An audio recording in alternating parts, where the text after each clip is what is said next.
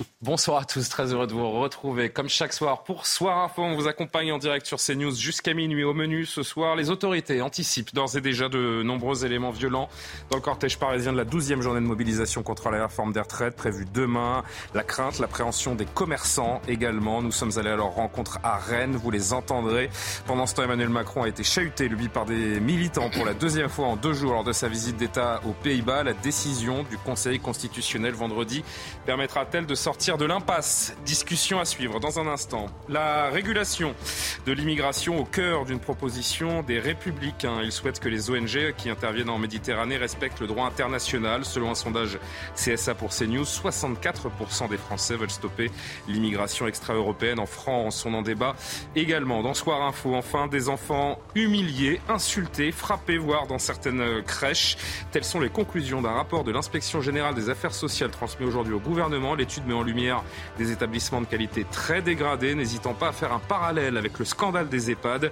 Vous entendrez en direct le témoignage édifiant d'un père de famille qui se bat depuis euh, plus d'un an pour faire reconnaître la maltraitance sur son fils. Voilà pour euh, les principaux éléments que nous traiterons euh, ce soir. Autour de la table, Sabrina Agresti-Roubache. Bonsoir, Madame la députée, députée Renaissance des Bouches-du-Rhône. Valérie Lecable est parmi nous également, journaliste, présidente de HK Stratégie. Johan Usaï, comme chaque soir, du service politique de CNews. Karima Brick également, de la rédaction. Bonsoir, cher Karima, entouré de Jean-Christophe Couvi, secrétaire national unité SGP Police. Et Jean Messia, président de l'Institut Apollon, qui est venu, comme à chaque fois, avec son costume trois pièces. Toujours c'est important. Le rappel de l'actualité et on se retrouve. Mathieu Devez. C'est la fin d'un décompte macabre à Marseille. Le parquet annonce ce soir que deux nouveaux corps, vraisemblablement les derniers, ont été retrouvés par les secours. Il s'agit des septième et huitième victimes de l'effondrement des immeubles il y a bientôt quatre jours rue de Tivoli. Le parquet privilégie toujours l'hypothèse d'une explosion due au gaz. Emmanuel Macron assume ses propos controversés à propos de Taïwan lors d'une conférence de presse à Amsterdam. Le président confirme qu'être allié des États-Unis ne signifie pas être vassal. Emmanuel Macron a suscité une vague d'incompréhension aux États-Unis et en Europe. Il a notamment appelé l'Union européenne à ne pas être suiviste de Washington ou Pékin sur la question de Taïwan, une île considérée par la Chine comme faisant partie inhérente de son territoire. Le prince Harry assistera bien au couronnement de son père Charles III. Le palais de Buckingham l'a annoncé aujourd'hui. Ce sera en revanche sans son épouse Meghan ni leurs enfants qui resteront en Californie. Le prince Harry avait pourtant étalé ses différends avec sa famille, d'abord dans un documentaire diffusé sur Netflix et surtout dans ses mémoires intitulé Le suppléant. Vous pourrez bien sûr suivre le couronnement de Charles III à Londres sur CNews le 6 mai. Voilà pour l'essentiel de l'actualité. On marque une courte pause et on se retrouve pour notre, pour notre premier débat. tout de suite.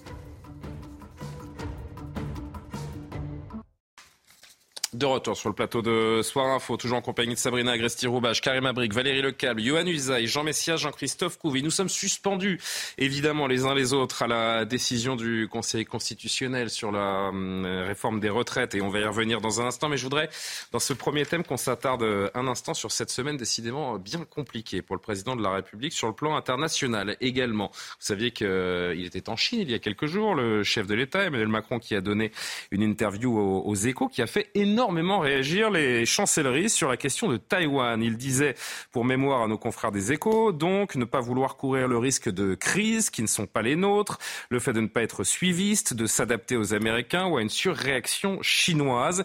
Donald Trump a n'a pas très bien goûté finalement hein, cette euh, sortie dans une interview à Fox News. Il reproche à son ami je vais le dire comme ça, de lécher le, on va dire quoi, le derrière, le derrière de, de la Chine. Voilà pour les mots de Donald Trump. À Amsterdam, aujourd'hui, Emmanuel Macron a réagi. La France ne soutient pas les provocations, ne soutient pas la politique fiction et considère que le statu quo, le respect et la clarté est le meilleur allié de l'autonomie stratégique européenne de notre vision des choses. C'est pourquoi je ne participerai pas aux commentaires et n'aurai rien à dire sur les phrases de l'ancien président Trump parce qu'il participe de cette escalade qui est recherchée par certains. Quand il était président, je ne commentais pas ses phrases. Je ne vais pas le faire maintenant qu'il n'est plus président. Johan Usaï, Emmanuel Macron qui euh, appelle donc à ne pas être euh, suiviste de, Washington ou Pékin sur la question de, de Taïwan. Est-ce qu'on peut parler d'un faux pas diplomatique? En tout cas, je ne comprends pas cette phrase. Je ne comprends pas cette formule, mmh. alors même que la Chine a déployé nombre de frégates autour de Taïwan, alors même que le président était en train de quitter la Chine et qu'il n'était même pas revenu en France. C'est quand même ce qu'on appelle une provocation de la part de la Chine. Euh, Donald Trump utilise des mots qui sont les siens. On ne va pas y revenir, on a l'habitude, mais ça veut dire ce que ça veut dire. Au-delà de la grossièreté, est-ce que le reproche est fondé Mais le reproche oui, est, fondé. Pourquoi le président de la République fait-il ce cadeau aux Chinois? Parce que c'est évidemment une formule qui a dû plaire au président chinois. D'ailleurs, les médias chinois s'en félicitent. Quand la presse chinoise est de votre côté, pardon, c'est plutôt mauvais signe. Donc là, je ne comprends pas cette formule. Encore une fois, à ce moment précis où on voit que la Chine accentue la pression sur Taïwan, euh, pourquoi le président fait-il ce cadeau aux Chinois? Il parle d'autonomie stratégique européenne. En plus, y a-t-il une, autonomie stratégique de l'Europe? Est-ce qu'on a les moyens de cette autonomie? Un certain nombre de chefs de gouvernement et de chefs d'État européens ont d'ailleurs pas apprécié les propos du président de la République. Donc ça a divisé, y compris au sein de l'Union européenne. Donc je ne comprends pas pourquoi est-ce qu'il a dit cela. Je crois que c'est une erreur. heureusement, Sabrina Agresti-Roubache est là pour nous exprimer, euh, nous, expliquer. Pardon, je rappelle que vous êtes député Renaissance. Euh, le reproche, est-ce qu'il est fondé? On doit se tenir à égale distance de la Chine et, de Taïwan sur ce conflit qui les oppose? Franchement? ben, Franchement, je pense que le président a eu raison. Difficile. Ah, non, non, non, a eu raison. Je vais vous dire pourquoi. Quand Chirac a décidé de ne pas partir euh, en guerre avec les Américains contre l'Irak, on avait dit, mon Dieu, quelle, quelle, force et mon Dieu, quel courage.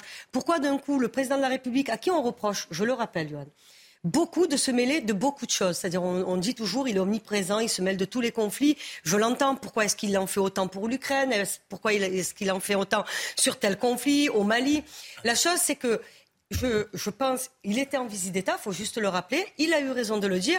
Je ne commenterai pas Trump, évidemment, ami de l'élégance, euh, bonsoir. Et puis, s'il avait fait le contraire, on aurait dit, mais en fait, c'est de l'autre côté. C'est-à-dire, en fait, on est à la botte des Américains. Donc, quand il dit, il ne faut pas être suiviste, ce conflit, je considère... les Américains, a priori, sont nos alliés. Euh, ce qui est un petit peu moins le cas, en tout cas, en termes stratégiques et militaires de la Chine. Absolument, absolument. Mais ça ne nous a pas empêché, pourtant, ce sont nos alliés, je le rappelle. Dans les années 90, Chirac l'a fait. Donc, euh, c'est pas parce qu'on est... Je ne sais pas si la comparaison est, judicieuse. Alors, Johan, qui, à qui j'ai promis trois secondes parce qu'il veut répondre, mais Valérie et Jean, je viens vers vous. Pardon, mais votre argument concernant Jacques Chirac ne tient absolument pas. Jacques Chirac est allé contre les États-Unis qui voulaient déclarer une guerre à l'Irak. Là, il va du côté des Chinois qui veulent déclarer la guerre à Taïwan. Qui veulent envahir un pays euh, indépendant. Ça n'a absolument rien à voir. Jacques Chirac s'était opposé fermement à la guerre. Là, Emmanuel Macron donne l'impression de ne pas vraiment. Alors, Valérie Lecable, est-ce que euh, Qu'est-ce qu'il cherche à faire euh, à travers cette déclaration? Franchement, en, effet, le, premier euh, propos euh, introductif de, de Johan, je, corrobore totalement. Je ne comprends pas. Eh ben, je vais vous expliquer. Ah. Heureusement que vous êtes là, alors. je vais vous expliquer. Emmanuel Macron, se prend... Emmanuel Macron se prend pour le général de Gaulle. Comme vous savez, la ah doctrine de la France et qui a été dictée par le général de Gaulle après la Seconde Guerre mondiale, ça a été d'être un, un, État fort, libre et indépendant, d'être le point euh, d'équilibre. Quand il disait l'Europe de l'Atlantique à l'Oural, il incluait la Russie.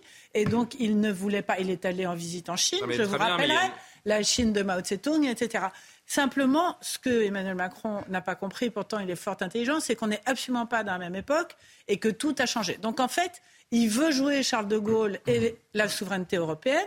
Johan Neusaï a, a, raison de dire que dans cette volonté de souveraineté européenne, il est tout seul. Les Allemands ne sont pas d'accord, les Polonais ne sont pas d'accord, personne n'est d'accord. Mais surtout, la Chine d'aujourd'hui est une pas puissance. Un mot pour critiquer la Chine. Non, mais surtout, la Chine d'aujourd'hui est une puissance menaçante, euh, très forte et ça n'a strictement rien à voir. Donc il se trompe d'époque. Il y a une hypothèse, euh, peut-être, c'est qu'à travers ce, type de déclaration, il se dit je vais obtenir euh, un geste de, la Chine pour un peu d'aide sur le conflit euh, russo-ukrainien et en contrepartie, allez, je ferme les yeux sur Taïwan. Non, mais Est-ce que c'est une explication possible?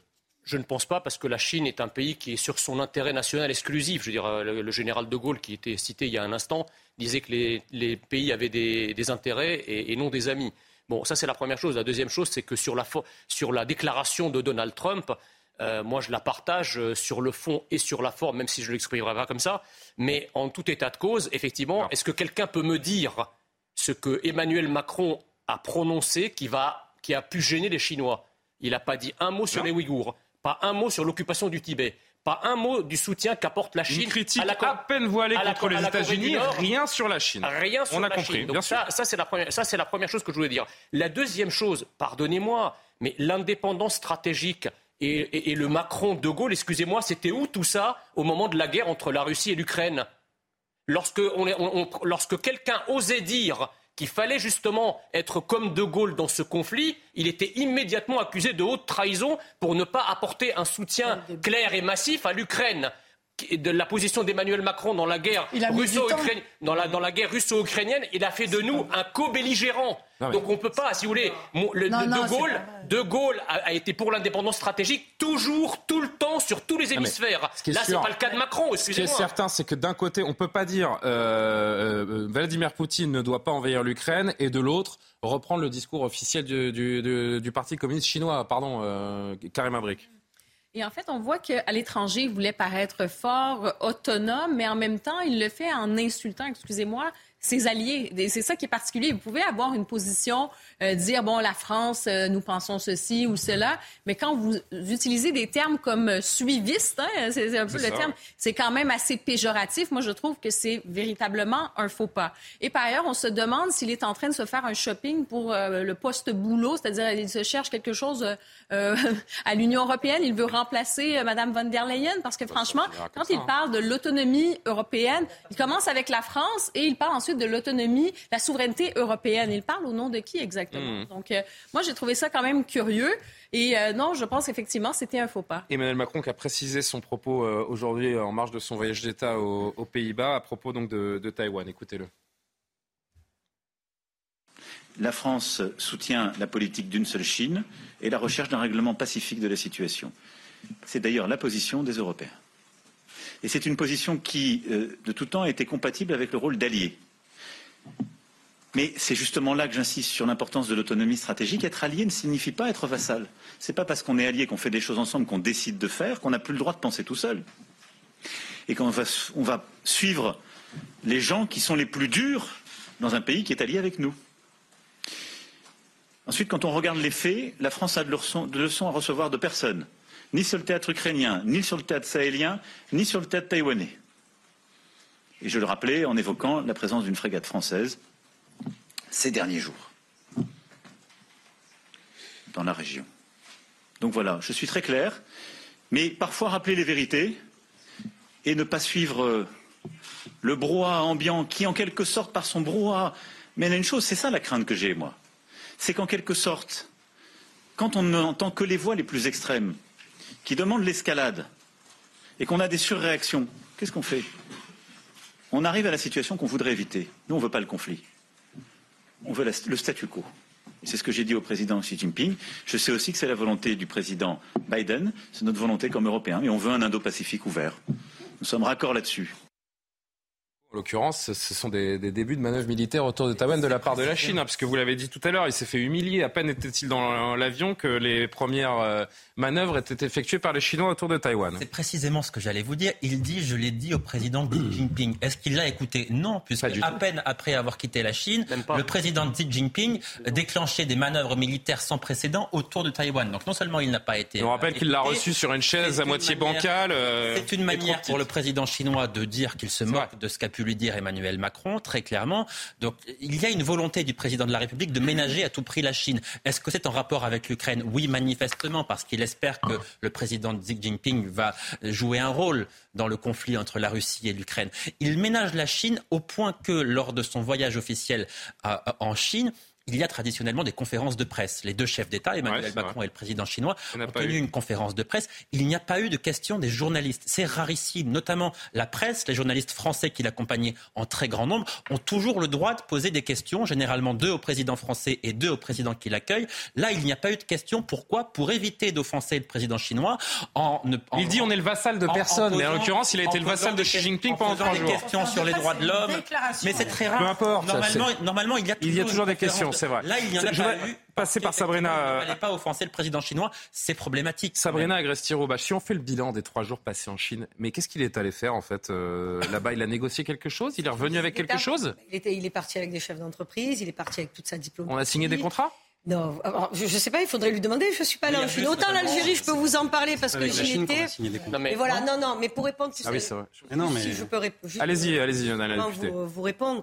C'était un voyage important pour la France, je pense, pour le président euh, de la République. Et ce que je crois surtout, c'est qu'il aurait dit exactement le contraire. On lui aurait reproché d'être le vassal d'autre chose. C'est-à-dire, de toute façon, j'ai l'impression, dès que le président de la République fait quelque chose. Ben non, il aurait été dans la cohérence de son discours sur l'Ukraine, en fait. Voilà, c'est ça. Il aurait été dans la cohérence du discours sur l'Ukraine. À savoir, il y a un agresseur et un agressé. C'est assez évident Mais il- il a- il a pas que, la- hésité à le que dire, Taïwan euh, semble être euh, le futur agressé. Mais de toute façon, la Chine, si elle a c'est- décidé, c'est si le pays a décidé de faire quelque chose, vous pensez que qui que ce soit, même les Russes, pourraient les empêcher non, non, alors mais n'en parlez pas alors, n'en parlez pas sous risque de vous être de vous humilier. Je vais juste rappeler une chose à nos téléspectateurs avant de, de conclure avec les uns et les autres. Je rappelle juste que si demain la Chine envahit Taïwan, euh, nos voitures, nos, nos téléphones, euh, il n'y a plus rien qui sort des usines. hein. Il n'y a plus rien qui sort des usines. Et s'il y avait que ça, parce que là on parle d'un vrai bouleversement géopolitique. Encore un. euh, alors très en rapidement, fait- 30 secondes, Valérie, Jean 30 Messia. Jean-Christophe. Euh, et- Emmanuel Macron, c'est un grand naïf. Contrairement à ce que vous avez dit Mais tout à l'heure, il fait exactement avec le président On chinois. a un grand naïf fait- à la tête de la ce qu'il a fait mondiale. Vladimir merci. Poutine au départ. Souvenez-vous, avec Poutine, il a discuté. Il passait son temps à l'appeler à discuter. Et Ne me l'autre. parlez pas de naïveté. Il y a deux si- secondes, vous, vous prenez la parole, vous me dites qu'il est éminemment intelligent. Donc Je vous ai moment pas dit ça, je vous ai dit. Ah, si, non, vous avez non, dit, si, Emmanuel. Macron est très Je intelligent. vous ai dit, il se prend pour le général de Gaulle. Oui, mais il a dit il est très intelligent. vrai. Vous avez dit il est Non. très... Bon, bref, Oui, je ne vais pas vous très repasser la bande, mais vous l'avez dit. intelligent et naïf. Mais au début, il a essayé de discuter avec Poutine. Là, La naïveté, c'est pas une grande preuve d'intelligence. De discuter avec le président chinois et ça va servir à rien. Exactement de la même façon. Et il a mis beaucoup de temps Bon. à est- évaluer du président Ce qui. Jean Messia et Ce Jean qui est extraordinaire, j'ai écouté à peu près toutes les prises de parole de- d'Emmanuel Macron au cours de son voyage en Chine. Je crois qu'il n'a pas prononcé une seule fois le mot Taïwan. Donc c'est quand même assez parlant. Ça, c'est la première chose. La deuxième chose, c'est que nous sommes exactement dans le même cas de figure que dans le conflit russo-ukrainien. D'un côté, vous avez une dictature. Bien sûr. De l'autre côté, vous avez une démocratie. D'un C'est côté, pour ça que vous je ne avez comprends pas la cohérence. De l'autre côté, vous avez un agressé. Or, la position euh, extérieure, la position de politique étrangère d'Emmanuel Macron est aux antipodes dans le cas de la Chine et dans le cas de la Russie. C'est ça qui est incroyable, c'est que dans un cas, et quand il dit nous avons, il ne faut pas suivre les voies extrêmes qui veulent nous conduire au conflit entre Taïwan et la Chine, bah, doit-on comprendre que dans le cas de l'Ukraine et, de la- et- et- et de la Russie, Emmanuel Macron a suivi les voies extrêmes? Bien sûr, c'est la, c'est la logique. Vous, euh, vous avez raison. C'est le décryptage, c'est le décryptage un peu cynique, mais très logique, surtout de- des propos du chef de l'État. Dernier mot, euh, Jean-Christophe Couvi. En fait, on a la diplomatie, on a aussi, euh, j'allais dire, le business. Et le business, effectivement, euh, il y a le, un Le business personne- surpasse tout. Mais non, mais il y a un réarmement mondial, euh, puisqu'il y a forcément il y a, il y a deux clans. Il y a le clan des Américains et des Anglais, et il y a le clan des, des j'allais dire, des pays carnivores, c'est-à-dire la Russie, la Chine et même l'Inde. Voilà. Et donc, en fait, la France, c'est la troisième voie. Et la troisième voie, c'est de dire on a le droit de vendre aussi des armes, et peut-être pas forcément. Aujourd'hui, si vous acheter des armes, vous achetez aux Américains ou aux Chinois. Mhm. Et ben la France, c'est la troisième voie, et les Indonésiens, les Indiens peuvent acheter aussi des armes à la France. faut pas oublier qu'on va avoir une levée de fonds là, de plus de 200 milliards d'euros on- les Égyptiens, etc. Et en fait, on- derrière tout ça, donc je pense, enfin, je ne veux pas parler à la place, mais la semaine dernière, j'ai assisté à une petite conférence où il y avait Sébastien Lecornu qui parlait et qui parlait justement de l'autonomie euh, de stratégique européenne. Et c'est très intéressant de voir un, peu, un petit peu la géostratégie de la France dans le monde. Et en fait, on, on- on sent bien qu'on veut regagner un petit peu cette troisième voie. N'oublions pas que les Donc quoi, Américains. Taïwan à distance pour pouvoir vendre des armes euh, Euh, ouais, Il y a du business, mais euh, n'oublions pas que les sous-marins australiens, on nous a coulé le marché pour les acheter aux Américains et aux Anglais. Mm. Donc en fait, quelque part, on est un peu écarté. Les Allemands aujourd'hui, quand ils achètent des armes, ils n'achètent pas français, ils achètent américains. Parce que la bombe nucléaire, c'est des F-35 qui peut, les, qui peut la balancer. Et donc, c'est les Américains. Voilà. Donc nous, on est encore une fois la troisième voie pour certains pays. Il a dit. Il a dit. Il a dit. Il a parle dit. Non, il parle de.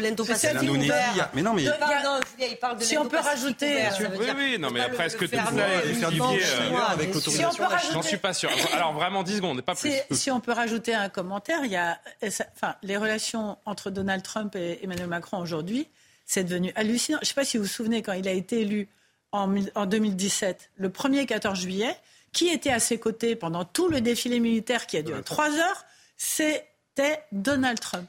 Et six ans après, le même lui dit, il est là en train. On peut dire la phrase, personne ne l'a dit cette phrase en fait, parce que personne. Bah, dites-le si vous voulez, ça peut-être, ça passera peut-être mieux dans votre bouche. Bah, il, a, il a dit, il a léché le cul des Chinois. Il faut le dire parce que. Moi, je, suis trop prude pour. Non, mais les téléspectateurs, ils peuvent pas tout comprendre. Mais ce que je veux dire, s'ils n'ont pas suivi la phrase, sinon ils ne pas comprendre. Hein. Donc voilà. Donc en fait, euh, cinq ans après, au début, il a mis Donald Trump en honneur à bah, ses côtés le 14 C'était le président des États-Unis. Euh, et maintenant, bah, attendez. Euh, Donald Trump. Maintenant, c'est un homme inculpé. Allez, la pause et on verra que la semaine. Bachar el-Assad au 14 juillet. La semaine de Donald Trump décide. Euh, la semaine de Donald Trump, d'Emmanuel Macron. S'il vous plaît, je vous demande de vous arrêter. La semaine d'Emmanuel Macron, décidément bien compliquée, puisque en deux jours, il était, a été une deuxième fois le président de la République aujourd'hui aux, Pays-Bas, le tout avant une mobilisation qui promet là encore d'être euh, compliqué pour l'exécutif et surtout à deux jours de l'avis du Conseil constitutionnel. Quel programme? À tout de suite. Pardon, logement. La dernière partie, mais on est ensemble, c'est une longue dernière partie, hein, puisqu'on est plus d'une heure et quart euh, ensemble sans pub avec Sabrina Agresti-Roubache, Karim Abric, Valérie Lecab, Yohann Usaï, Jean Messia et Jean-Christophe Couvi. Nous sommes à la veille de la douzième journée de mobilisation contre la réforme des retraites. On va en parler dans un instant. J'ai failli oublier le JT. Heureusement que Loumna Daoudi est dans mon oreillette. Euh, Mathieu Devez. Emmanuel Macron souhaite un échange avec les syndicats après la décision du Conseil constitutionnel sur la réforme des retraites. Elle sera rendue vendredi au lendemain d'une douzième journée de mobilisation. En visite aux Pays-Bas, le chef de l'État annonce être prêt à recevoir les partenaires sociaux dans un esprit de concorde et avec la volonté d'engager la suite, quelle que soit la décision des sages. La campagne de déclaration en ligne des revenus 2022 débute demain. Elle s'achèvera le 25 mai, le 1er ou le 8 juin selon le département de résidence. La déclaration papier devra être envoyée au plus tard le 22 mai. Et pour tenir compte de l'inflation, le barème de l'impôt sur le revenu a été revalorisé de 5,4% cette année. Le taux du livret A, lui, n'augmentera pas au 1er mai alors que les textes le lui permettent. La Banque de France n'a pas proposé une augmentation anticipée du compte d'épargne. Les 55 millions de Français qui en possèdent un devront donc être patients. Le taux du livret A restera bloqué à 3% jusqu'au 1er août, un niveau sans précédent depuis 2009, mais toujours nettement inférieur à l'inflation. Nous sommes donc à la veille de cette douzième journée de mobilisation. La visite d'Emmanuel Macron euh, aux Pays-Bas a été de nouveau perturbée. Aujourd'hui, on vous montrait cette séquence euh, hier pendant son discours à La Haye. Aujourd'hui, c'était à Amsterdam. Deux manifestants ont interpellé le chef de l'État alors qu'il arrivait à l'université euh, d'Amsterdam. Regardez cette image. Alors, regardez bien le haut de votre écran. Vous allez découvrir ce, ces deux militants qui arrivent et sur lesquels le service de sécurité vont se, vont se jeter assez rapidement. Deux manifestants, un homme et une femme, qui ont été arrêtés pour trouble à l'ordre public et menaces parce qu'il courait vers le président de la République. On verra des, images un peu plus près. Les voici avec l'intervention des, services de sécurité. Euh, Emmanuel Macron qui est revenu sur cette actualité euh, nationale et cette euh, contestation qui le poursuit jusqu'à l'étranger. Écoutez-le. Nous voyons de part et d'autre combien nous avons à faire face à des angoisses qui vont avec les changements de nos époques. Nous menons aux Pays-Bas comme en France des réformes difficiles qui soulèvent parfois des protestations. Parfois en France, on pense qu'il n'y a que dans notre pays qu'il y en a. Vous qui vivez ici, savez très bien qu'il y en a ici aussi, euh, fortes, profondes. Et quand on change le modèle agricole, quand on bouscule le modèle économique pour faire face, eh bien, soit à l'évolution démographique, au changement technologique, à la légitime lutte contre les dérèglements du climat, il faut accompagner, il faut accepter euh, parfois la controverse, et il faut essayer de bâtir un chemin d'avenir la veille, je le disais, ce discours avait déjà été perturbé à la haie. Comment va faire désormais euh, Emmanuel Macron dans ses déplacements, y compris à l'étranger? Il y a des comités d'accueil absolument partout où il va, et je n'évoque pas évidemment l'Hexagone. Oui, même s'il faut quand même faire attention, là, ce sont deux personnes qui couraient en direction du président de la République. En chantant, hein, euh, la chanson, la fameuse chanson, là, comment s'appelle euh, Macron, on est là. Euh, même si Macron ne veut pas, on est là pour l'honneur des travailleurs et pour un monde meilleur. Même si Macron ne veut pas, voilà. on est là. Mais il y avait deux personnes. voilà, il y avait deux personnes. C'est important de, de, de, le rappeler. Vous avez raison. Mais néanmoins, c'est vrai qu'on voit que ces sorties sont quand même difficiles, non pas parce qu'elles pourraient être vraiment perturbées, parce qu'il pourrait être empêché d'accéder à tel ou tel endroit. Il est très protégé, le président de la République, est sans plus protégé que jamais, parce que c'est vrai qu'il y a des craintes concernant sa, personne. Il, il catalyse tellement de haine. Exactement. Et donc, évidemment, son, son groupe de protection, qui est le GSPR, le groupe de sécurité du président de la République, est en ce moment vraiment sur les dents. Même si on voit sur ces images que ce sont les forces de sécurité hollandaises qui ont appréhendé les deux manifestants et que manifestement le groupe de sécurité du président de la République n'est pas intervenu, en tout cas dans les images que je, peux voir. Je Parce qu'on a vu, si on peut remettre la vidéo, qu'il y a une petite distance entre la voiture du président et l'arrivée, donc c'est plutôt les policiers qui veillent sur la foule. La, la, voiture du roi par ailleurs, donc oui.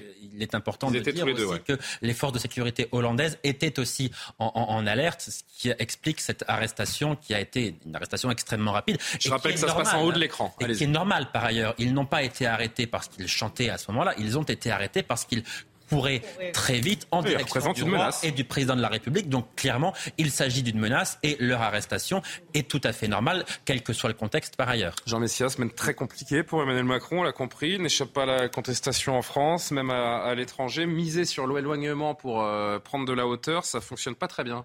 Bah, on, on, a eu l'impression, si vous voulez, ces dernières semaines qu'Emmanuel Macron fuyait en fait son absence totale de, crédibilité, voire une colère et une haine sourde que, lui voue une majorité de Français euh, pour s'échapper à l'étranger et gagner en quelque sorte une crédibilité à l'étranger qu'il n'avait plus dans son propre pays.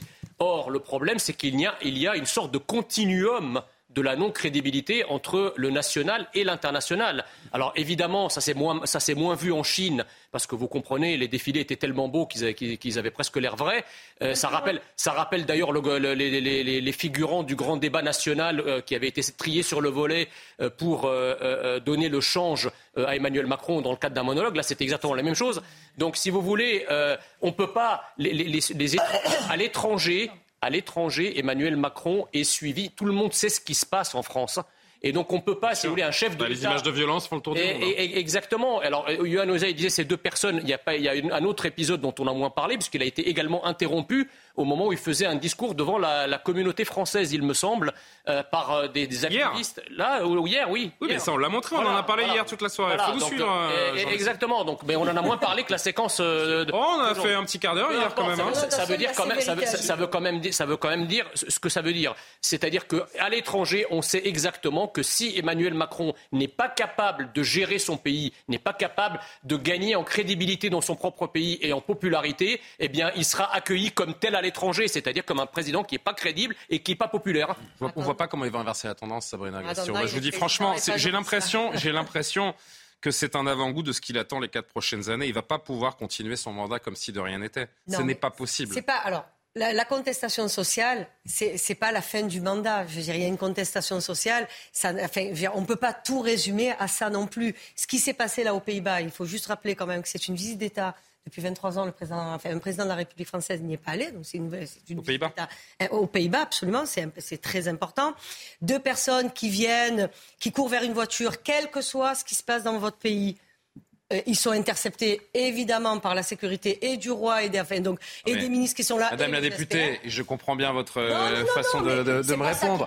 Mettons tout ça en perspective. Il, y a, il deux semaines ou trois semaines, le, déplacement Savoie-sur-l'eau, faut qu'il atterrisse en. C'était où le, déplacement sur l'eau? Dans les Hautes-Alpes, pardonnez-moi. Mais vous pouvez me croire, hein, quand je vous l'ai dit. Oui, non, parce que j'ai pas entendu, c'est pour ça. Dans les Hautes-Alpes, bien sûr que je vous crois. Euh, le déplacement dans les Hautes-Alpes, il arrive en hélicoptère parce qu'on sait très bien que le contexte est compliqué. Aux Pays-Bas, en deux jours, deux incidents. Nul doute que le prochain déplacement en France ou ailleurs, ce sera le même comité d'accueil. Il y a un moment, il faut mettre tout ça. Écoute. Principauté d'Andorre. Le prochain déplacement, c'est Andorre? Non, je pense que c'est là où il pourra ne pas avoir de problème. ah oui. C'est une blague. Il est vice-prince d'Andorre, je crois, le président de la République. Coprince. Voilà, donc c'est bon. Coprince. Non, non, mais de toute façon, quoi qu'il fasse maintenant, et ça, c'est voilà, quoi qu'il fasse, il y aura tout le temps les mêmes comportements. Le truc, c'est que je pense qu'on ne peut pas résumer le président. Et donc, c'est une fatalité? Non, c'est pas une fatalité. C'est tous les On les explique pas ces comportements? Non, mais tous les présidents. Parce que là, c'est plus de l'impopularité, c'est de la haine. Oui, mais alors, à ce niveau-là. C'est d'accord, c'est de la haine. Mais c'est terrible. des gens qui l'aiment. Non, mais enfin, vous pouvez pas non plus résumer la France juste aux gens qui détestent Macron. c'est pas vrai. Il y a des gens qui l'aiment. Ça, c'est vos sondages à vous. Non, non, c'est 26 On vous sondera quand vous serez euh, quand je serai président. Bah, écoutez, je vous remercie. Vous voterez pour moi. Quand vous serez candidat, non, ça, ça risque pas. Ça, ça risque pas. Et quand vous serez candidat, vous ferez 0,02 C'est ce qu'on verra. Ne préjugez pas de choses que vous savez pas. Ça, c'est la réalité. Vous êtes candidat, Jean-Michel ah, Je sais pas. Vous l'avez annoncé un 1er avril. On a compris. Euh, non, mais c'est de l'humour, ça. Bien sûr. Alors, on laisse terminer, Madame la députée Valérie. Et non, Karima d'abord et Valérie. Les présidents de la République, à un moment donné, ont été bien sûr bousculés, euh, euh, contredits, interpellés. Et moi, je trouve que c'est le job du président de la République. Est-ce que, alors, pardon, je vous interromps une dernière fois. Est-ce que, parce que vous me parlez du job du président de la République, est-ce que le job d'un président, c'est de comprendre peut-être aussi quel est le seuil de saturation des gens qui le gouvernent le seuil de non alors il n'a pas ça ne fait pas partie de ses prérogatives de, de, sentir le pays, de comprendre. Mais il serait plus interventionniste là, sur ce qu'il se passe, on dirait le président de la République ne, laisse pas la place à sa première ministre. Et je vous dis, s'il avait reçu les, syndicats, par exemple, qu'il avait, euh, qui lui avait écrit une lettre et qui lui avait demandé de les recevoir, il l'aurait fait. Vous auriez dit quoi, là, sur ce plateau ben, J'aurais dit, il est intelligent, il essaie d'apaiser la situation. vous auriez dit le contraire. Ah bon, bah, vous, savez mieux que moi ce que je dis, alors c'est bien. Vous auriez dit, non, vous auriez dit, il ne respecte pas sa première ministre. Donc, non, non pas le président de la République, c'est le président de la République qu'un président de la République soit bousculé, interpellé, saisi sur le vif. Enfin, il faut juste comprendre. Enfin, moi, en tout cas, je ne suis pas choqué, outré. Il y a une contestation en ce moment qui est compliquée. Euh, effectivement, non, non, mais effectivement, il est en visite d'État pour la première fois depuis 23 ans, je le répète, aux Pays-Bas. Bon, voilà, j'ai ça, il est allé, il a fait ça. Enfin, il a quand même fait ses conférences totalement en anglais. Il n'a pas été. Ah bah ça, ça, en a choqué quelques-uns d'ailleurs. Hein. Une gloire. pour certains, en effet, c'est pas une gloire de voir le président de la République s'exprimer en, anglais. Vous soulevez. Alors, c'est pas le sujet, mais si on peut faire une parenthèse. Il y, a des gens, encore une fois, il y a des gens, encore une fois. La langue officielle de, l'Europe, c'est le français et l'anglais. Hein. Donc, a priori, il peut, s'exprimer en français. Non, mais d'accord, so what? scandale. Attendez, quand. C'est une blague. Karima Brick. Je laisse Karima. On referme la parenthèse. On, a dit Karima. Merci Valérie d'être. Euh, euh, avec moi. Non, mais pour l'instant, ah, hein, ça semble quand même contenu. On l'a dit, Emmanuel Macron, c'est un homme intelligent. Il est très digne aussi dans ses réactions. Il faut, il faut quand même le, souligner. Cela dit, moi, je m'inquiète un peu de ce risque d'entraînement. On est à l'heure du buzz, on est à l'heure des, clips médiatiques, justement, sur les réseaux sociaux ou quoi que ce soit. Et les militants qui euh, se manifestent de cette façon, ben moi, je, je pense c'est ça. C'est est-ce qu'on est maintenant passé de la stratégie de bon manifestation, mobilisation à la stratégie d'humiliation? Et si on voit que ça prend, ben, je pense que ces déplacements vont être de plus en plus compliqués. Euh, rappelez-vous quand il est venu. Et pourquoi ils veulent humilier le chef de l'État? Parce qu'ils se sont sentis humiliés. Euh, ben, non, mais ils se sont sentis humiliés par le chef de l'État aussi euh, à travers le cheminement de ce projet de loi. Oui, et parce que aussi les autres stratégies commencent à être un petit peu à bout de souffle. Hein. On a vu la mobilisation, il y a un essoufflement, les caisses de retraite, On va en parler en deux les, caisses aussi chez les syndicats, c'est quand même compliqué. Il y a un impact aussi à faire le nombre de journées qu'on a vu à faire la grève comme ça, ça impacte aussi le pouvoir d'achat des manifestants, des grévistes. Alors quoi? Bon, ben, il reste des, manifestants qui sont des, jeunes aussi qu'on a vu. Exactement, des actions de coup de poing et la tentative de l'humilier.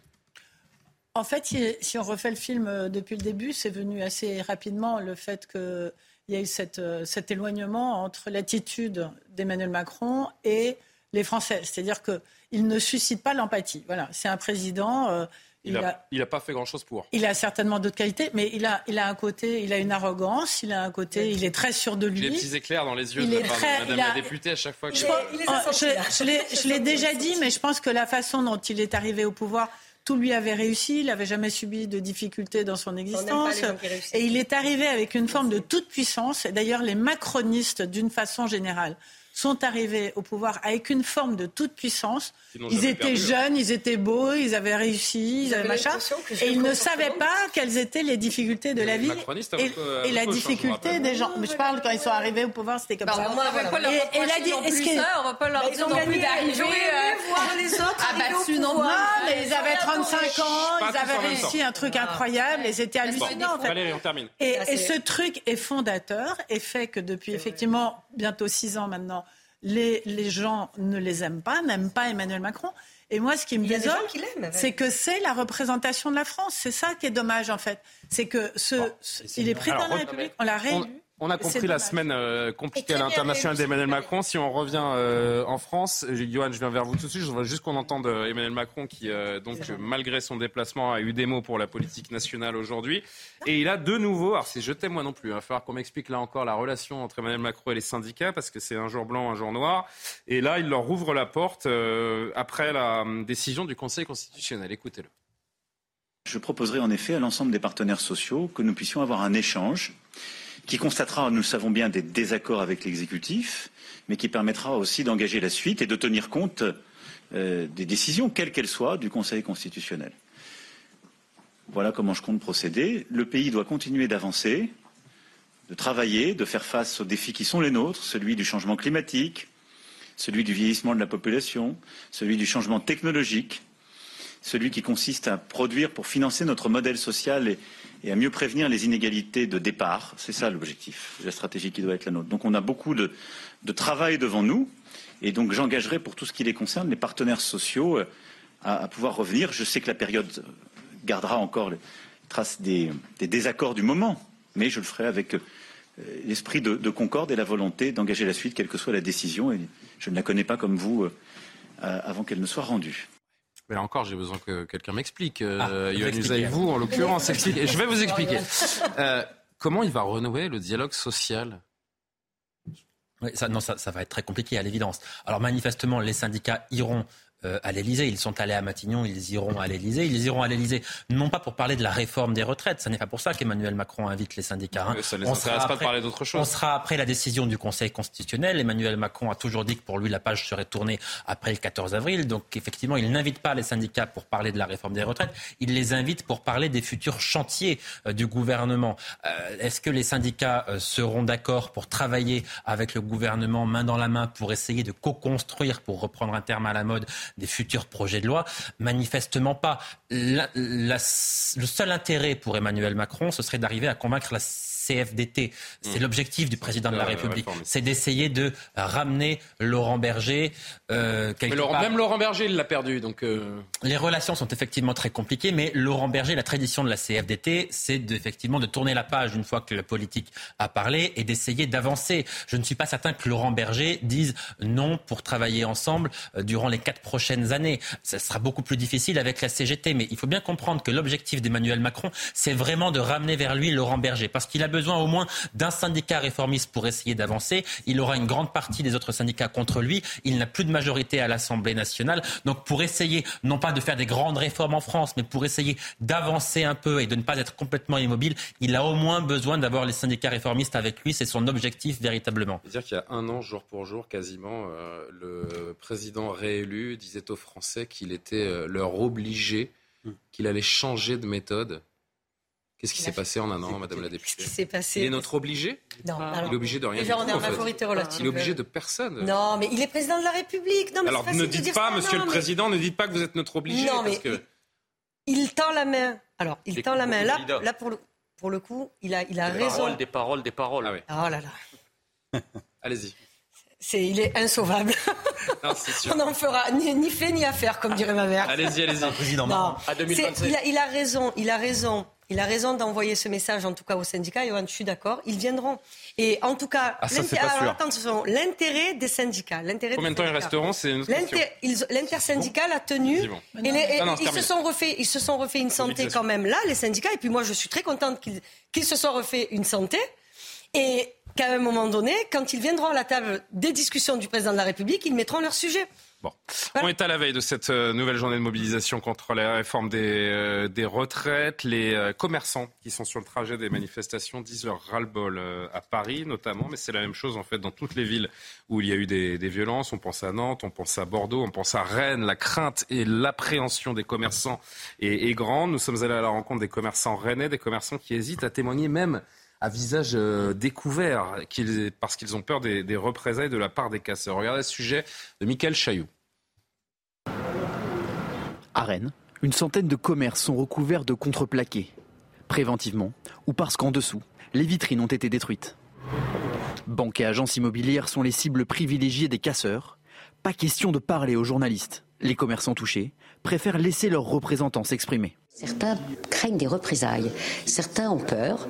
Euh, si c'est pas eux-mêmes qui ont peur, leurs équipes ont peur. Et les équipes commencent à, être très réticentes à l'idée de communiquer. D'autres ont des ordres de, la, de leur franchiseur, par exemple, ou ont des ordres de leur direction de ne surtout pas communiquer. Selon l'enquête réalisée par Carré Rennais auprès de 1000 commerces, en moyenne, en mars, le chiffre d'affaires est en baisse de 60% dans le centre-ville. Et cet habitant rennais le ressent. Toutes ces vitrines cassées, toute cette ambiance morose petit peu du centre-ville. On n'a plus actuellement vraiment envie de venir euh, sereine. Autre cas de figure, une boutique de lingerie où la chute du chiffre d'affaires s'est limitée à 20% en février et mars. Les jours de manifestation, l'équipe a la peur au ventre. Quand on a des, feux de poubelle devant chez nous, que ça cogne sur les vitrines, c'est affolant. C'est la première fois en 17 ans qu'on a fait zéro sur une journée de manifestation. Dans les prochains jours, les commerçants rennais rencontreront la mairie pour lancer une campagne de dynamisation du centre-ville au plus vite. Jean-Christophe Couvi, comme à chaque fois, les éléments radicaux sont attendus. Euh, et là, ce sont deux jours sous, très haute tension qui sont attendus parce que bien sûr qu'il y a cette mobilisation demain, mais la décision du Conseil constitutionnel, elle peut aussi remettre le feu aux poudres. Oui, bah écoutez, euh, encore une fois, on prépare nous aussi, euh, on fourbit nos armes parce qu'on sait que demain c'est une dure journée. On sait qu'on va encore avoir des collègues au tapis, euh, parce que maintenant, c'est, on le sait, c'est la douzième journée quand même, donc ça, ça, ça commence à, faire mal aussi. Euh. D'abord à ces commerçants, pardon, qu'est-ce qu'on, qu'est-ce qu'on ah peut ben, leur dire Qu'il y aura des violences, que ce sera inévitable, parce que c'est comme ça que ça se passe aujourd'hui dans notre pays. Comment on les protège, ces gens-là? Ben, on voit bien, les, ils ont raison. Euh, un, ils se calfeutrent et deux, ils ont raison de se plaindre parce que maintenant, on peut plus faire une manifestation tranquille, on peut plus faire une manifestation pacifique sans que justement il y ait des éléments perturbateurs qui arrivent uniquement pour casser, pour mettre le désordre. Enfin, on va pas refaire le, le film, mais on le sait, on connaît déjà, c'est déjà écrit. Euh, ça. Et, c'est ça qui est terrible. Et encore une fois, en fait, on va la question c'est quelle ampleur ça aura, mais c'est pas la question. Mais voilà, et on va compter encore le nombre de blessés. Il y en a qui vont chouiner parce qu'ils ont pris un coup de matraque à gauche ou à droite, ou un coup de LBD. Oh mon Dieu, que, pourquoi?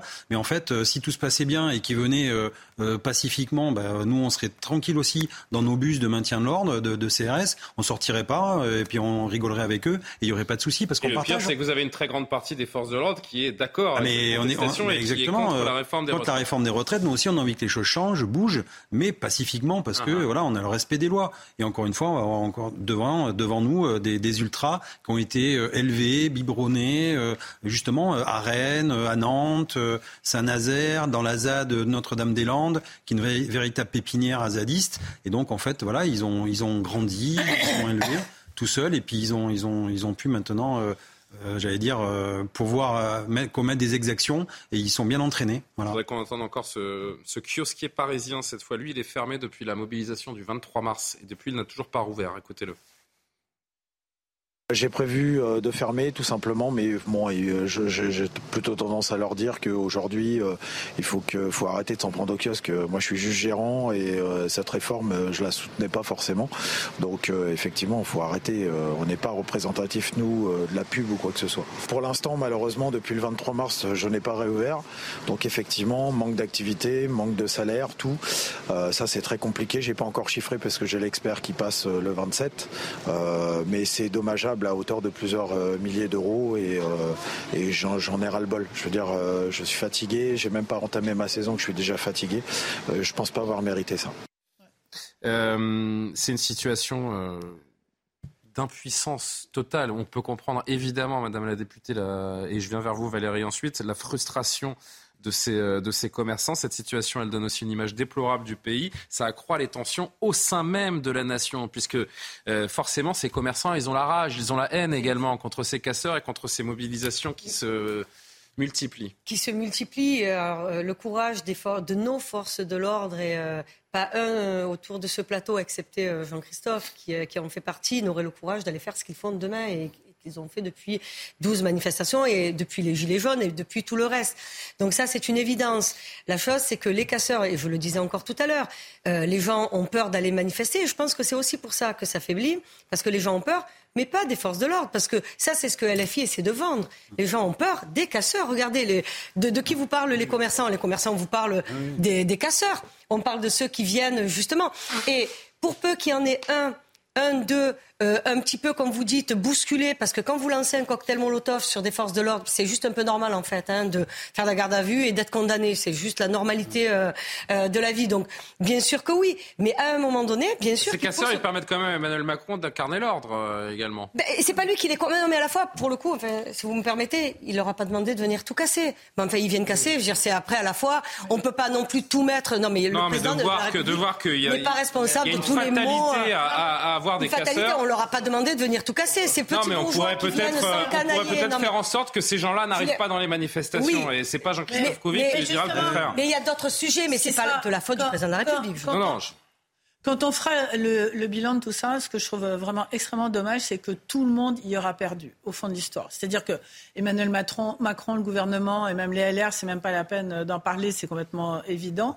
Mais en plus de ça, ces manifestants qui au début manifestaient euh, dans la dignité et dans l'ordre et dans le calme, petit à petit, et je pense avec l'usure et avec les casseurs qui sont venus rejoindre, avec les black blocs, etc., se retrouvent dans des situations qu'ils n'ont pas cherchées, qu'ils n'ont pas voulu au départ, parce que je ne pense pas que c'était leur intention.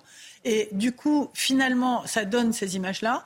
Donc, pour revenir à ce qu'on disait tout à l'heure, moi, ce que je souhaite le, le plus fort, franchement, c'est que demain, ce soit le barreau d'honneur des manifestations, que le vendredi, le Conseil constitutionnel se décide enfin, il va sans doute retoquer une partie du texte, mais qui va passer quand même, et que dès lundi, effectivement, Emmanuel Macron reçoit les syndicats, mmh. juste pour terminer ma phrase. Ça, c'est dans l'épisode des bisounours, c'est pas dans l'épisode de la vie réelle. Je, voudrais juste terminer ma phrase pour passer au sujet d'après, qui est le sens du travail. Comment est-ce qu'on va travailler Il y a qu'Emmanuel Macron qui va passer au sujet d'après. Non, parce que, je pense, sincèrement, je pense que Laurent Berger, c'est un sujet qui l'intéresse. C'est-à-dire que à partir, du moment, à partir du moment où cette loi sera promulguée et qu'on ne pourra plus revenir en arrière, je pense et j'espère. Et Laurent Berger, la, la contestation, elle, va lui, elle va lui échapper. C'est ça la vérité. passer dans une. Et Laurent Berger, c'est pas lui qui fait le.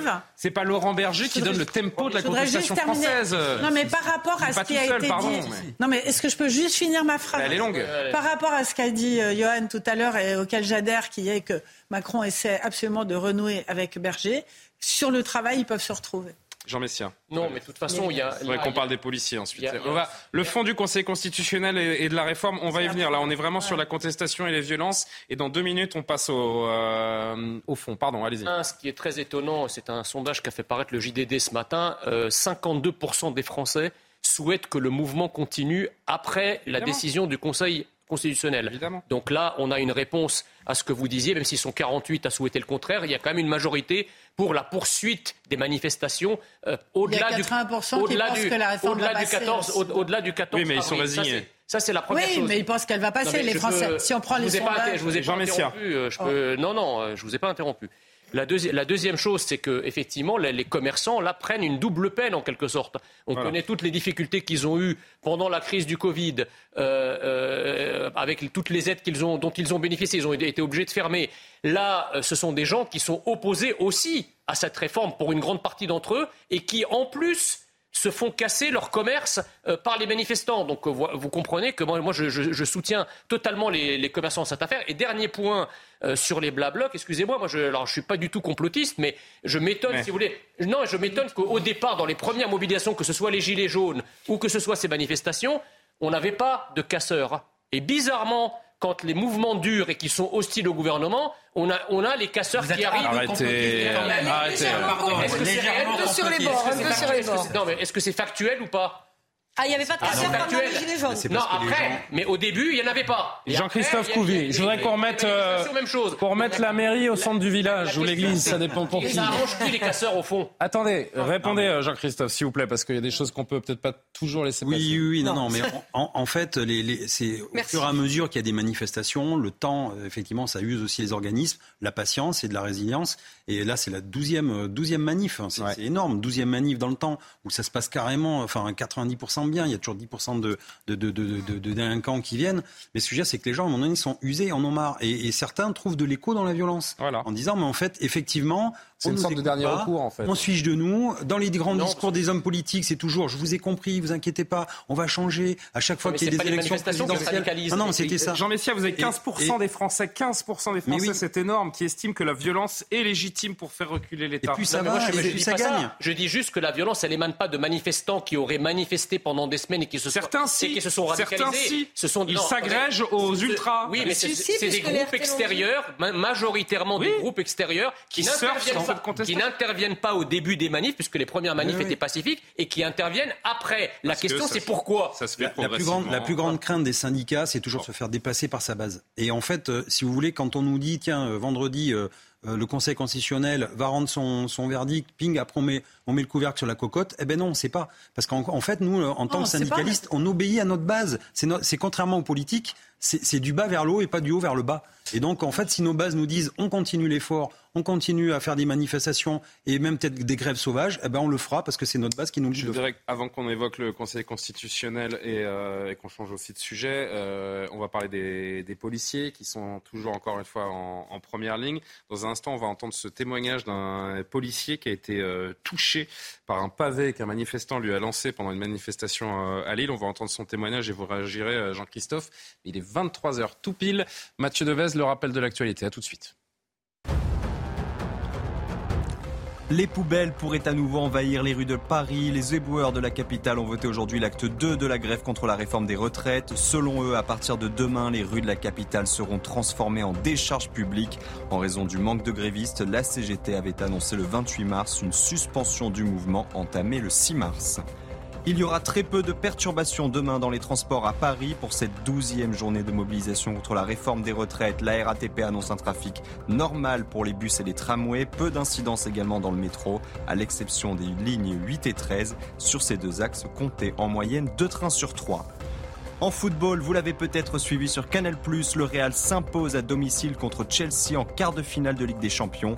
L'ouverture du score est signée Karim Benzema, bien sûr, centre de Carvaral repris par Vinicius. Le gardien s'interpose mais le français jaillit pour marquer. C'est le 90e but de sa carrière en Ligue des Champions. En deuxième période, la belle frappe enroulée de Modric passe juste au-dessus. Dix minutes plus tard, Chelsea se retrouve à 10 après l'expulsion de Chilwell. Le Real s'impose finalement 2-0 grâce à un but de Marco Asensio. Match retour mardi prochain à Stanford Bridge. Voilà pour la Ligue des Champions. Je vous parlais de, cette, euh, de ce policier qui, qui témoigne. Je voudrais juste euh, noter, j'ai lu tout à l'heure que selon les renseignements, on en est là, euh, Jean-Christophe Couvi, il y a un concours, vous l'avez vu ça? Il y a un concours de la plus belle image d'un policier blessé lors de la manifestation qui serait relayé sur les réseaux sociaux par des groupes radicaux sur les renseignements qui donnent cette, cette information. On en est là. Ah Incroyable. Écoutez, vous réagirez après, écoutez ce policier donc, qui témoignait à notre micro tout à l'heure. La manifestation commence. Euh, très rapidement, on fait l'objet de jets de projectiles. Euh, on, on, arrive à, euh, à, à voir plusieurs auteurs de jets de projectiles du coup, étant-nous euh, à la brigade anti-criminalité et, et, sommes les seuls sur le, pour le coup à, interpeller les individus auteurs de, des divers délits euh, au cours de la manif, euh, on, a un objectif à l'interpeller. Donc on se dirige vers l'objectif qu'on interpelle rapidement. Et au moment de son menotage, on reçoit une pluie de projectiles. Euh, dont euh, un pavé qui me, qui me tape le genou. Et résultat, euh, j'ai deux fissures au niveau de la rotule. Je vive douleur, mais j'ai réussi à me relever avec l'individu interpellé. et du coup, on a, on a réussi à aller derrière le cordon de CRS pour être en sécurité. Commentaire Jean-Christophe Couvi. Les, policiers mis en danger, tout le monde mis en danger. Je malheureusement. Ce concours de la plus belle image d'un policier. en fait, ils ont relayé par les ultras. Je veux dire qu'ils ont copié euh, l'idée de, du député Boyard euh, pour faire le concours euh, du, plus gros du plus beau blocage. qui a été un flop. Hein. Qui a été un flop, mais je veux dire après, une, fois qu'on une fois qu'on met une pièce dans le jukebox, je veux dire, il y a toujours des imbéciles qui vont qui vont relayer, faire dans la bêtise, la bêtise plus haut, plus fort, plus loin. c'est comme les JO, quoi. Et donc là, bah, c'est la même chose. Et moi, ce que je vois encore une fois, c'est que mes collègues, on est toujours, enfin, ils sont en première ligne il ramasse parce que je peux vous dire que les pavés d'un kilo, un kilo deux, quand vous le prenez, euh, bah, ce monsieur, sur les casques, les casques ne sont pas blindés. Hein. On nous dit oui, mais regardez, vous êtes équipés, euh, vous êtes des Robocop. Non, non, non. Euh, c'est du, du, du, plastique très dur, mais c'est pas du Kevlar, euh, c'est pas du blindage, et donc forcément, ça, ça, il y a beaucoup de blessés. Euh, quand dans une journée, euh, on a 400 blessés sur tout le territoire, bah, je suis désolé, on, encore une fois, on paye un lourd tribut, et demain, on va repayer un lourd tribut, et ainsi de suite, jusqu'à ce qu'à un moment donné, on arrive à comprendre et, qu'on sache écouter un peu les Français. C'est ça en fait. Il faut sortir de cette crise, mais encore une fois, je pense qu'elle est la crise, elle est profonde là. Elle va pas, elle va pas s'arrêter vendredi. je vais vous dire, si, si on est un peu cynique, Jean-Christophe, si on est un peu cynique, c'est presque tout bénéf pour le gouvernement qui axe sa communication sur le désordre désormais qui est inhérent à cette, à cette contestation et le fond de la réforme, il est en train presque de devenir anecdotique puisqu'on s'intéresse, et, nous sommes les premiers coupables, on s'intéresse à la casse qu'il va y avoir demain, aux commerçants, au maintien de l'ordre, à ce qu'il faut faire pour éviter les ultras, et résultat, ben, on parle pas de, on parle pas du fond de la réforme. mais ce, si vous Alors, voulez, le, quand même. Le, problème, si vous voulez, non, mais nous, on fait pas grève. Ceux les qui policiers. Font, ceux qui font des concours, si vous voulez, de, à Rennes, là, de, de policiers, enfin, c'est presque une, forme, une certaine forme de totalitarisme, si vous voulez, parce que euh, les, les, les, les, miliciens fascistes faisaient pareil dans les années 30 et prenaient des photos de leurs victimes pour, pour faire des concours euh, de photos. Donc moi, c'est quelque chose qui me scandalise. Pendant ce temps, pendant que 400 policiers, comme le rappelait M. Couvi à l'instant, sont blessés sur le territoire, vous avez encore des gens qui continuent à bêler violence policière. C'est quand même assez extraordinaire. Je ne comprends pas, si vous voulez, la manière dont nos policiers sont tétanisés par le système médiatique que dans lequel j'inclus les intellectuels, les universitaires, etc., qui sont toujours très silencieux quand il s'agit de tirer sur la police de manière verbale et même de manière physique. Mais par contre, toutes les autres radicalités, lorsqu'elles sont estampillées de gauche ou progressistes, là, ça passe crème. Il n'y a personne qui réagit. Qui a réagi au concours de la plus belle photo de policiers blessés non, mais c'est la note des renseignements date d'aujourd'hui là. C'est puis c'est au conditionnel. Je l'ai dit au conditionnel, c'est au conditionnel. Donc il n'y a pas de réaction à avoir pour le moment. de toute façon, quand bien même, même quand ça sera confirmé, vous verrez. Je, je vous fiche mon billet qu'il n'y aura pas de réaction. Imaginez dans d'autres conditions. Ah, peut-être le ministre de l'Intérieur, mais en tout cas, je peux. Je peux Jean-Luc Mélenchon, il c'est peut-être moins sûr, mais bon, on verra. Je vous parle pas. Évidemment, le ministre de l'Intérieur, c'est quand même légitime qu'il réagisse. Non, mais on peut pas reprocher à ce ministre de l'Intérieur de pas protéger. Vous m'avez pas écouté. J'ai parlé du système médiatique. Attendez, on vous écoute. Allez, on avance avec euh, le fond maintenant. Le fond, c'est important. Il ne faut pas que la, violence nous empêche de parler du fond, parce que la question, je peux parler de plus en plus fort, hein, si vous voulez, mais c'est pas c'est pas très agréable. La question est de savoir ce qui va se passer à partir de vendredi, à partir de la décision donc, du Conseil constitutionnel. Est-ce que ça va euh, calmer ou au contraire, tiens Valérie, puisque euh, vous réclamez la parole, est-ce qu'au contraire, ça va nourrir le feu de cette contestation sociale? Bah, écoutez, j'espère que ça va la calmer. D'abord, ça va dépendre du contenu de la décision du Conseil constitutionnel. Quelles, questions, quelles questions doivent se poser les sages euh... Si vous voulez, le, plus probable aujourd'hui. Ils vont juger en droit ou en politique? Mais bah, le problème d'un le problème d'un Conseil constitutionnel, c'est que c'est quelqu'un qui connaît le droit et qui sait le droit, mais qui est interprété par les journalistes comme faisant de la politique. Non, mais ils vont juger le droit. Vous avez vu des juristes dans les neuf, dans les neuf sages du Ils vont juger le droit. Je veux dire, il y a d'anciens premiers ministres, il y a, quand même des gens. Oui, il y a des gens qui sont tout à fait bons et qui ont été choisis pour être là et pour juger le droit. Jacqueline mais le droit, juriste? Mais le droit a toujours une euh, connotation politique. Je veux dire, le droit entre un procureur et un avocat n'est pas le même. dans ce cas-là, s'ils ne veulent pas d'émeutes et s'ils veulent l'apaisement du pays, ils vont voter, ils vont, ils vont, euh, ils vont censurer le texte. Mais ça, c'est votre euh, thèse, excusez-moi, Julien, depuis un certain nombre de jours. C'est pas un avis que je partage, moi. Non, non, je ne partage pas cet avis. Je pense que avec ce que la France vient de traverser, il est urgent que ce texte passe et qu'on passe ah à autre chose. Je suis convaincue. Ah bah vous êtes à contre-courant, Valérie, hein, je vous le dis. Hein. Mais non, non, je ne suis pas à contre-courant. Oui, bah oui, vous êtes au courant euh, macroniste, qui, est, qui, est, un courant minoritaire actuellement. Le premier jour, je n'ai pas dévié de ligne. Ah bah je suis sur le fond de la réforme. Je vous dis une fois de plus, un actif pour un retraité, ça ne tient pas la route. Donc sur le fond de la réforme, j'ai toujours été d'accord. Vous sur vous misez sur la validation totale du texte Non, je ne vous ai pas dit ça. Je vous ai dit qu'il y aurait une partie qui ne serait pas validée, mais pas la totalité. Je pense que l'essentiel, enfin la partie la plus importante du texte. On va enlever le sucre pour laisser le sel. être validée. Il y aura des points qui ne seront certainement pas validés. Donc la loi sera promulguée, mais pas dans sa totalité. Et ensuite de ça, euh, j'espère que on pourra renouer le dialogue, que euh, le président de la République recevra enfin les syndicats, Laurent Berger en tête, et qu'on pourra euh, se remettre au travail plus sereinement. On vit dans, deux mondes parallèles, euh, Valérie. on vit dans deux mondes parallèles. Hein, pas parce du que tout, parce que la colère, au bout d'un moment, ça apporte quoi? Ce qu'on est en train de se dire depuis tout à l'heure. L'usure, la violence, le ras-le-bol, c'est quoi l'intérêt Est-ce que le désir caché d'Emmanuel Macron, ça aussi c'est ma thèse depuis deux trois jours, en effet Valérie, est-ce que le désir caché d'Emmanuel Macron pourrait pas être de, bah de, de souhaiter que le Conseil constitutionnel invalide totalement ce, projet de loi pour pouvoir finalement repartir de, zéro et apaiser le, si c'est la productrice qui vous répond, j'aurais adoré produire cette série. Maintenant, c'est la politique qui va vous répondre. Déjà, rappelez que le Conseil constitutionnel va se prononcer sur le véhicule législatif utilisé. Est-ce que le fait d'avoir fait euh, euh, la réforme dans le, euh, c'est le, projet rectificatif de la, la sécurité sociale, j'y venais. Donc le fameux article 47.1. Donc c'est déjà sur ça. Non, mais c'est déjà sur ça que le, le, Conseil constitutionnel doit se prononcer. Et quand vous demandiez tout à l'heure à Valérie ce sur quoi éventuellement il y aurait peut-être un sujet, ça a été commenté plein de fois. L'index senior, par exemple, peut-être qu'il ne rentrerait pas, mais ça, c'est le, le, Conseil constitutionnel qui se prononcera. Et il faut rappeler que c'est la Première ministre qui a saisi le Conseil constitutionnel. Si vous me permettez, Julien, c'est quand même elle-même qui a fait la démarche de le saisir pour qu'une bonne fois pour toutes, les choses soient clarifiées, soient claires. Et quelle que soit la décision, elle sera respectée, mais par tout le monde. Moi, je suis sûr qu'elle sera, quelle que soit la décision, par tout le monde. Vous plaisantez, euh, Madame la députée. Non. De la majorité. Vous croyez qu'elle va être acceptée par tout le monde, la décision du Conseil constitutionnel Si la loi est validée, va y avoir des manifestations toute la soirée vendredi. Vous, allez voir LFI qui va contester la légitimité du Conseil constitutionnel. non, mais j'ai l'impression qu'on rêve là. Juste, non, non, non. Vous savez pas. Mais vous, vous savez LFI n'ont pas proposé, n'ont pas travaillé. Mais, ils sont en train de préparer le terrain. Il faut être aveugle pour ne pas voir ce qui attend la rue et ce qui attend le, les, de la part des oppositions, ce qui nous attend vendredi. Ça plus à rien, c'est quoi l'intérêt Que ça sert vous pas, c'est pas la, c'est pas la question que je me pose. la révolution. Non mais je ne suis pas en train de dire ça et je ne, je, enfin. Non mais ah oui, carrément, pardon. Globalement le, pardon. Ouais.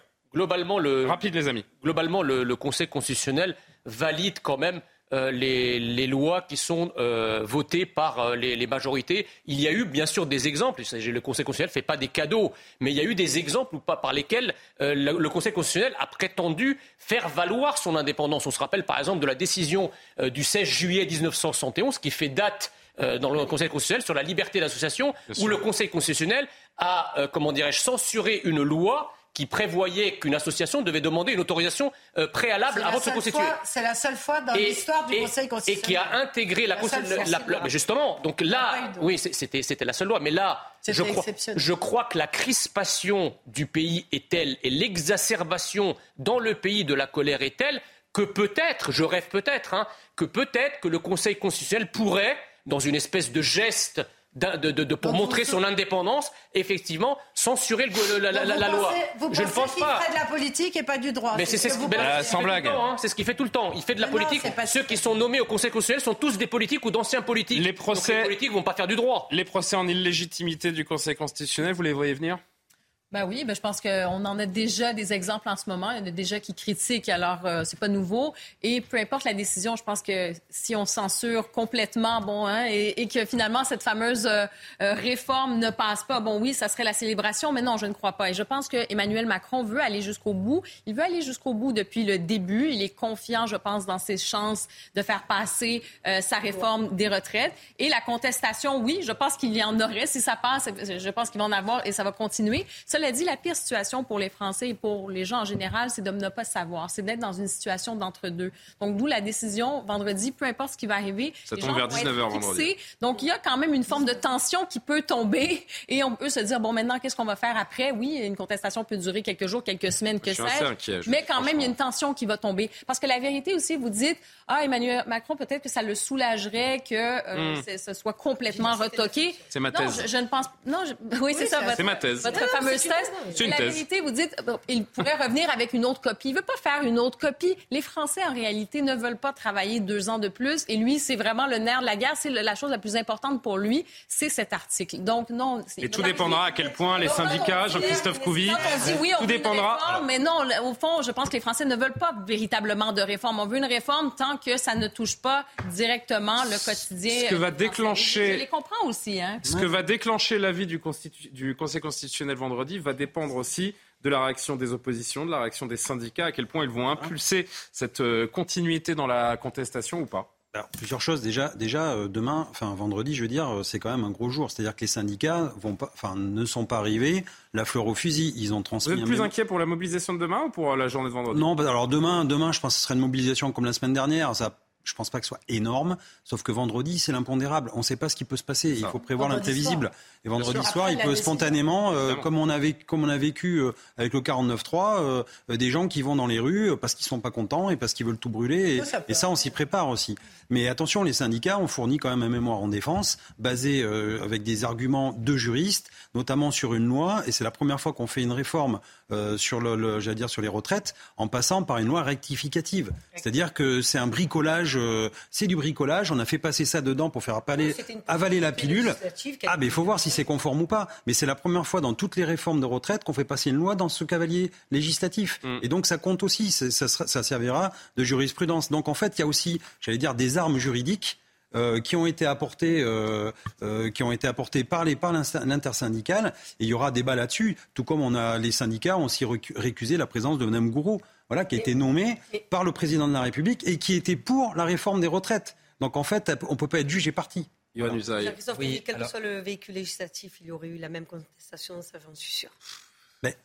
On va pas refaire le match, mais oui, mais là, avec des si, euh, en effet, on peut, on peut réécrire beaucoup d'histoires. Hein, mais cette réforme. quand est-ce que ça, le, déclic, la vraie bascule violente et de, de, de colère, d'humiliation, c'est le 49-3. C'était le 49-3. Donc à partir de là, si vous parlez par contre de, la perception du 49-3, moi je le vois, même pour ceux qui étaient, qui sont plutôt favorables à la, à la réforme, la perception du 49-3, au-delà, enlever les, la réforme des retraites. Je reconnais, moi, une chose, je l'ai dit plusieurs fois, la perception du 49-3 maintenant par les Français n'est plus la même que dans les années 80, à l'époque de Rocard. Où il justement. Écoutez, tiens, Johan, vous réagissez, je voudrais juste entendre Marine Le Pen à ce sujet aujourd'hui. Marine Le Pen. Marine Le Pen. D'abord, nous respectons l'intégralité des institutions. Voilà. Donc évidemment, nous respecterons la décision du Conseil constitutionnel, euh, même si, euh, euh, si ne, ne va pas dans le sens que nous espérons, nous laissons quand même la liberté euh, de critiquer cette décision. Mais nous la respecterons. Mais je suis, c'est vrai, modérément optimiste. Bon, euh, optimiste quand même, mais, modérément optimiste sur la décision du Conseil constitutionnel. Je pense que euh, la, la, constitution, la composition du Conseil constitutionnel, qui est une composition faite de gens qui sont nommés par des politiques, euh, fondamentalement, au-delà de ce Conseil constitutionnel-là, euh, peut-être euh, mériterait une réflexion. En fait, on peut remettre en cause toutes les institutions ah dans notre pays. C'est là que nous en sommes. Mais ça n'est pas sain. Plus rien n'a de valeur, plus rien n'a d'autorité auprès d'une partie. On va droit dans le mur. Auprès d'une partie de la population. Alors moi, je ne partage pas votre constat. D'abord, il faut rappeler que le Conseil, le conseil constitutionnel il faut rappeler que le Conseil constitutionnel, ce ne sont pas neuf sages qui s'enferment dans une pièce pour prendre une décision. Alors comment ça se passe? Ils, sont conseillés par une armée de juristes qui travaillent depuis trois semaines maintenant, depuis qu'ils ont été saisis. Ils conseillent les sages. sinon, ça durerait une demi-journée. Ça ne prendrait pas par trois semaines. Ça, vous comprenez bien. Donc voilà. Donc ce, sont, les sages qui, in fine, délibèrent et votent, mais ils sont très largement entourés. Il n'y a, pas de surprise. Enfin, on, on sait qu'a priori, ce texte, il va être en grande partie validé. Le report de l'âge légal va être validé validé. C'est pas moi qui le dis. Ce ne sont pas les politiques, ce sont les constitutionnalistes, les experts de la Constitution disent en très grande majorité que ce texte, le report de l'âge légal, est conforme à la Constitution. C'est bien la preuve que le Conseil constitutionnel, s'il rend une décision euh, qui, qui va dans l'avis de l'ensemble de ses experts, ne sera pas une décision politique. L'ensemble des experts de la Constitution disent en très grande partie que oui, c'est conforme. Donc, a priori, on va dans ce sens-là. Qu'est-ce qui va se passer ensuite pour répondre à la question qui était inscrite Écoutez, le, plus probable, quand même, on, a des exemples. 2010, euh, il y a eu une grande réforme des retraites avec autant de monde, si ce n'est plus de monde dans la rue qu'aujourd'hui.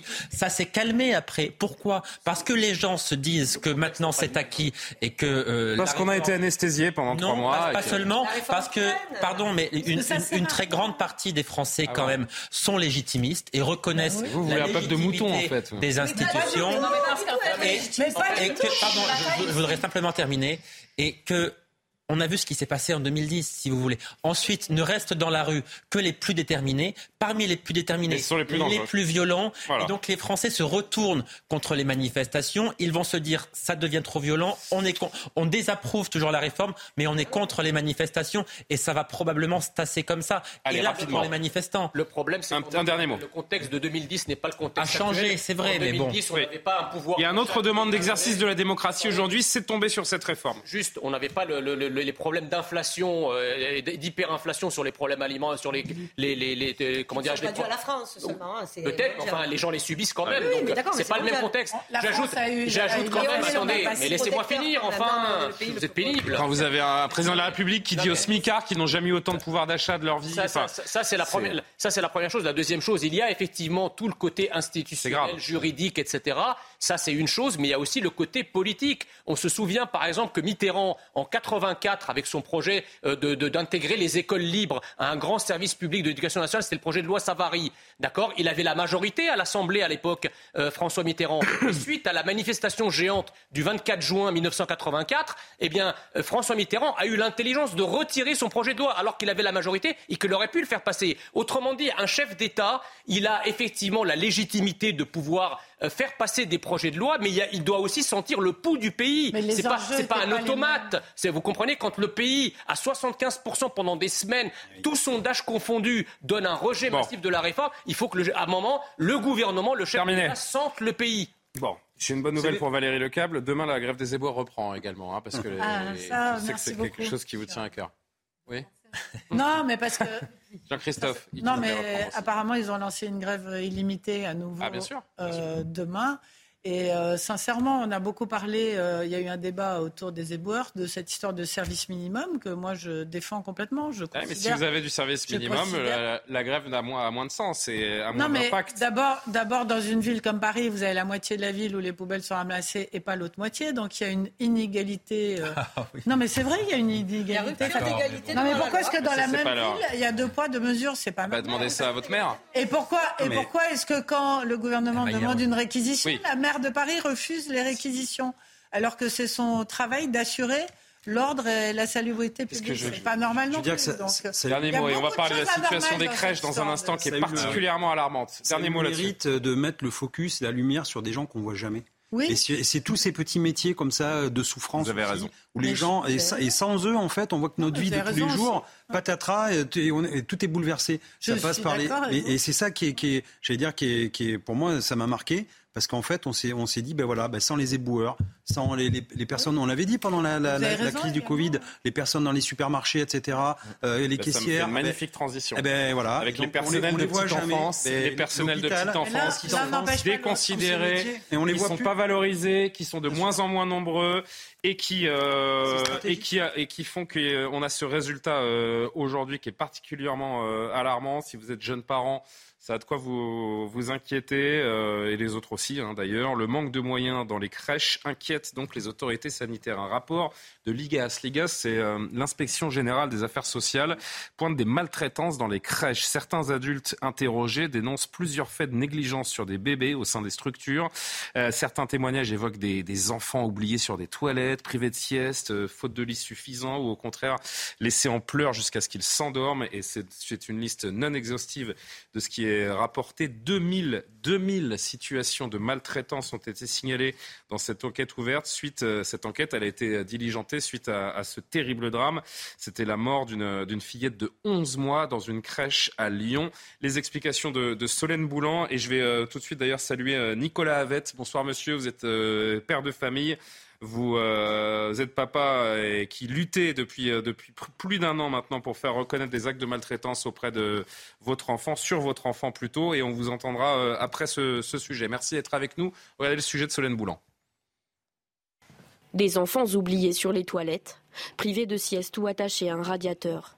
Ces situations, qui s'apparentent à de la maltraitance, ont été rapportées par des acteurs des crèches publiques ou privées. Interrogés par l'inspection générale des affaires sociales, ils font état de plusieurs exemples de négligence et d'humiliation.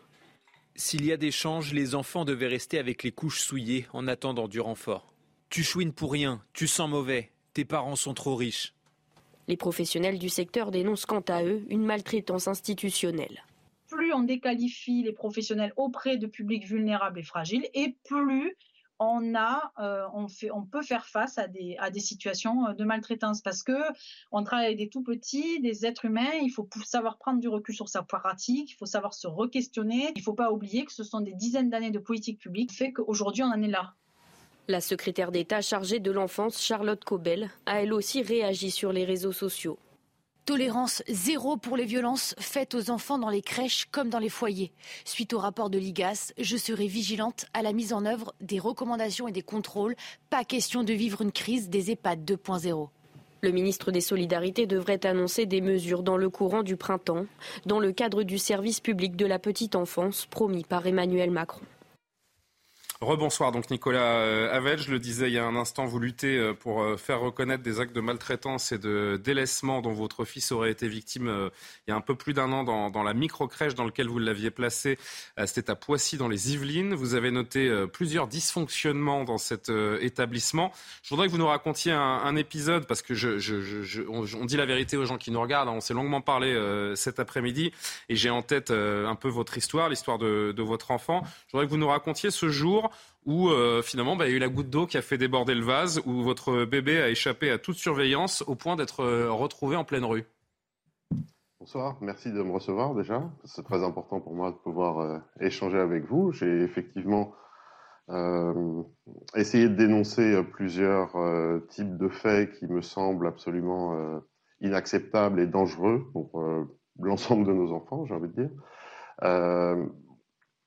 Oui, le, point culminant du, délaissement, en réalité, on parle plutôt de délaissement, euh, c'est effectivement quand j'ai retrouvé mon enfant euh, sur, enfin quand la directrice euh, récemment arrivée dans la structure a retrouvé mon enfant à l'extérieur le jour même où précisément on s'était mis d'accord pour faire la liste de tout ce qu'il n'allait pas afin de provoquer une réunion et une inspection des services de la PMI, de la protection maternelle. Comment il a pu se retrouver dans, à l'extérieur, dans la rue? Comment ça s'est passé? Je rappelle, je précise d'ailleurs à nos téléspectateurs qu'on parle d'une micro-crèche privée. Oui, oui, c'est ça, c'est une micro-crèche privée. Comment ça, c'est, euh, comment c'est arrivé? Comment, comment cet enfant s'est retrouvé dans la rue? Ah ben, c'est, très facile, il suffit de ne pas fermer les portes. euh, oui, euh, c'est-à-dire que moi, pile, pile deux ans pile deux, ans. au moment des faits. Voilà, deux ans Donc les portes étaient restées ouvertes et, euh, et, votre enfant a échappé à, la surveillance des, des ah auxiliaires et des... C'est ça? Les portes restaient ouvertes en continu. C'était d'ailleurs un problème que j'avais signalé aux, responsables de la crèche euh, dès la rentrée de septembre, en réalité. Euh, pour revenir un petit peu sur, sur votre introduction, c'est vrai qu'on voit beaucoup de, cas de maltraitance, de délaissement, de mise en danger qui sont liés à un manque de moyens. Donc on pourra revenir là-dessus. C'est vrai que ça coûte très cher aux parents également. Euh, mais il y a également, moi, dans mon cas personnel, on a euh, surtout à déplorer des agissements qui sont absolument irresponsables, qui vont à l'encontre du bon sens le plus, le plus basique et qui sont gratuits. Donc, comme vous le dites très bien, le point culminant, c'est effectivement quand après euh, de septembre à février, donc six ou sept mois, à alerter gentiment les responsables de la crèche en leur expliquant qu'il faut fermer les portillons, fermer les portes, ne pas avoir une porte d'entrée qui soit euh, avec une poignée classique, c'est-à-dire à hauteur d'enfant, euh, qui leur permette de l'ouvrir sans interrupteur, etc., etc., qu'on vous traite de fou.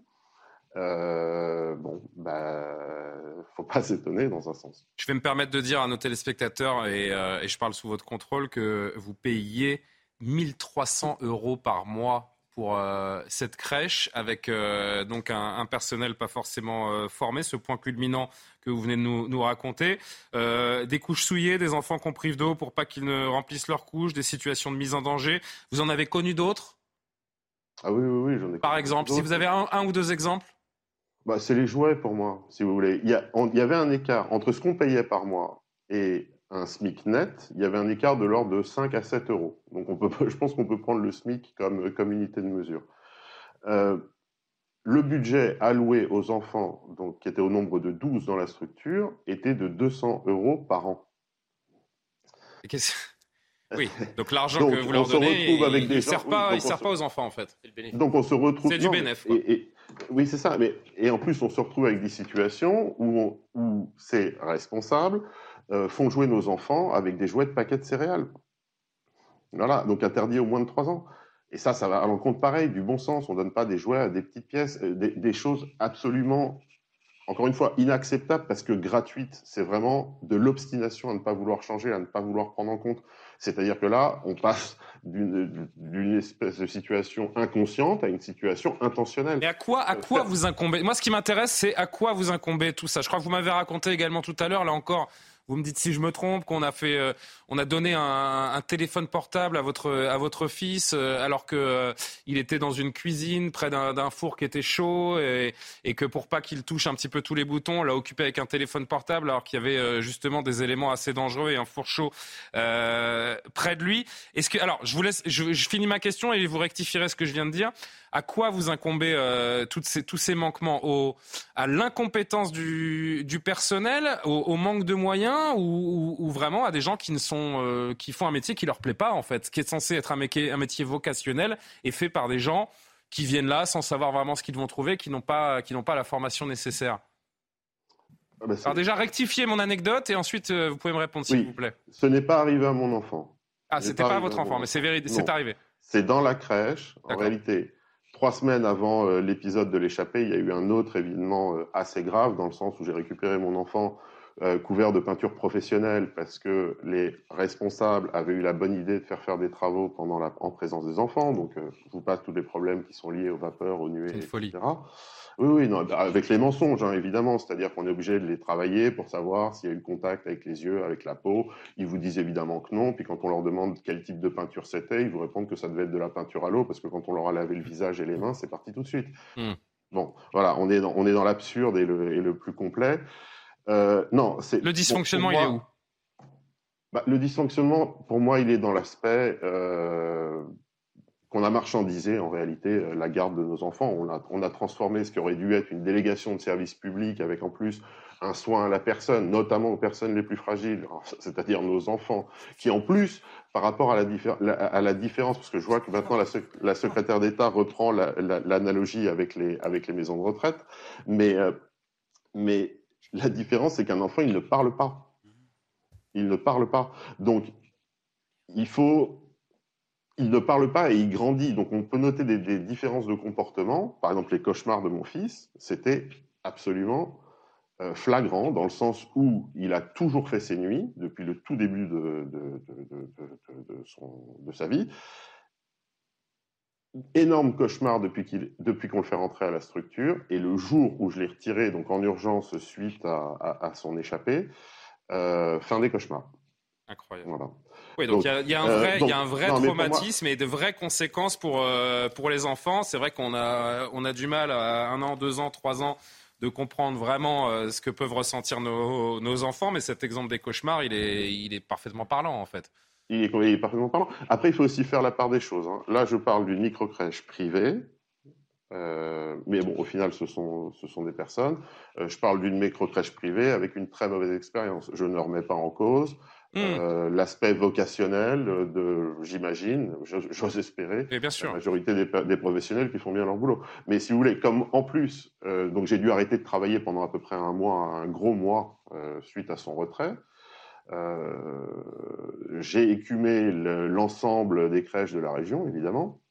alors, si vous voulez, le problème, c'est que si c'est encore une fois, c'est une accumulation, c'est le grand chelem de, de l'absurde, le grand chelem de l'horreur, dans le sens où toute la chaîne dysfonctionne. C'est-à-dire que je tombe sur des employés qui ne veulent pas entendre, des responsables qui euh, je vais reprendre les propos de, euh, de Madame d'un petit peu d'avant, qui se croit en situation de toute puissance parce qu'on est dans une situation de chantage avec un tel déséquilibre. Et puis il y a du déni également sur, le, sur les manquements et sur l'incompétence de, certains ou certaines auxiliaires de, de puériculture.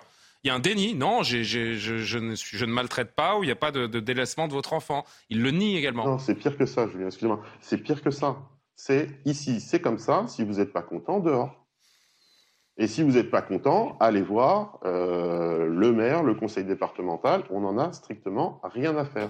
Nicolas Avette, il est, il est un tout petit peu plus de 23h30. Euh, vous connaissez les, les, règles parce que je, je, je, sais que vous nous regardez régulièrement. Euh, chaque demi-heure, on marque un point sur l'actu. Si vous le voulez bien, vous restez avec nous. On poursuit la, la conversation. Le rappel de l'actualité, Mathieu Devez, et, et on reprend la conversation sur ce sujet.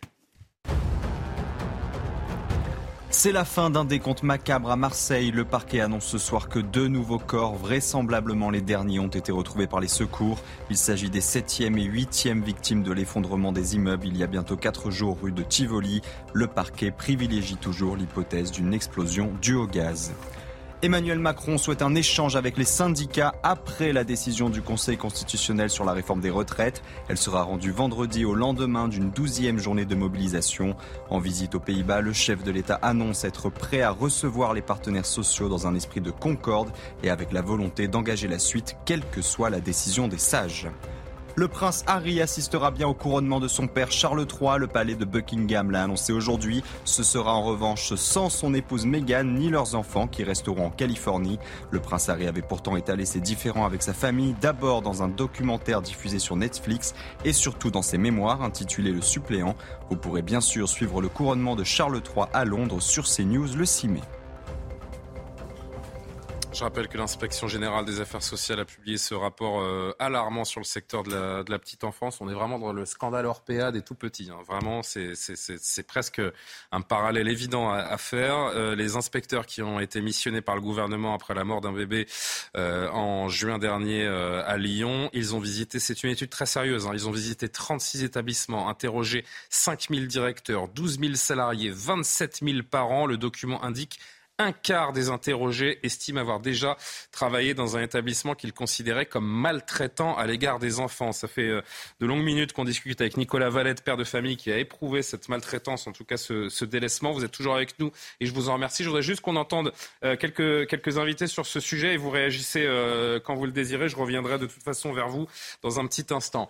Euh, Jean Messia, ça vous a fait réagir ce que nous a raconté Nicolas, Nicolas Avette bah, C'est très, très troublant et très choquant, surtout quand on parle d'enfants, enfin, les, les, personnes fragiles de manière générale. Lorsqu'on entend des, maltraitances, c'est quelque chose qui est assez qui révulse en fait. en fait, euh, ce qui nous raconte Nicolas Avette, c'est pas de la garde d'enfants, c'est du commerce. Voilà, c'est ça. Donc en fait, les, mêmes causes produisent les mêmes effets, c'est-à-dire que vous avez là le cocktail euh, d'un manque d'attractivité du personnel. Donc les personnels sont sous tension, ils sont mal payés. Vous avez également un manque d'encadrement. Euh, voilà, est-ce que, en fait, il y a deux idées, il y a deux solutions pour ça. Il faudrait évidemment créer beaucoup plus de places de crèche. Je crois que le chiffre de, de placement compte pour que les choses aillent mieux, c'est 200 000 places de crèche. 200 000 place de crèche dans, le cadre d'un grand service public de la, de la petite enfance. Vous voyez, il faut quand même un moment du volontarisme politique pour, se, pour régler les problèmes. Et puis une deuxième solution qui serait euh, euh, éventuellement euh, beaucoup, plus, beaucoup moins onéreuse, c'est équiper toutes ces structures de caméras. Ça en calmerait plus d'un quand même. Si dans les, dans, les EHPAD ou dans, ce, dans, les structures de la petite enfance, on avait des enregistrements, des, des, vidéos, si vous voulez, pour qu'en cas de maltraitance...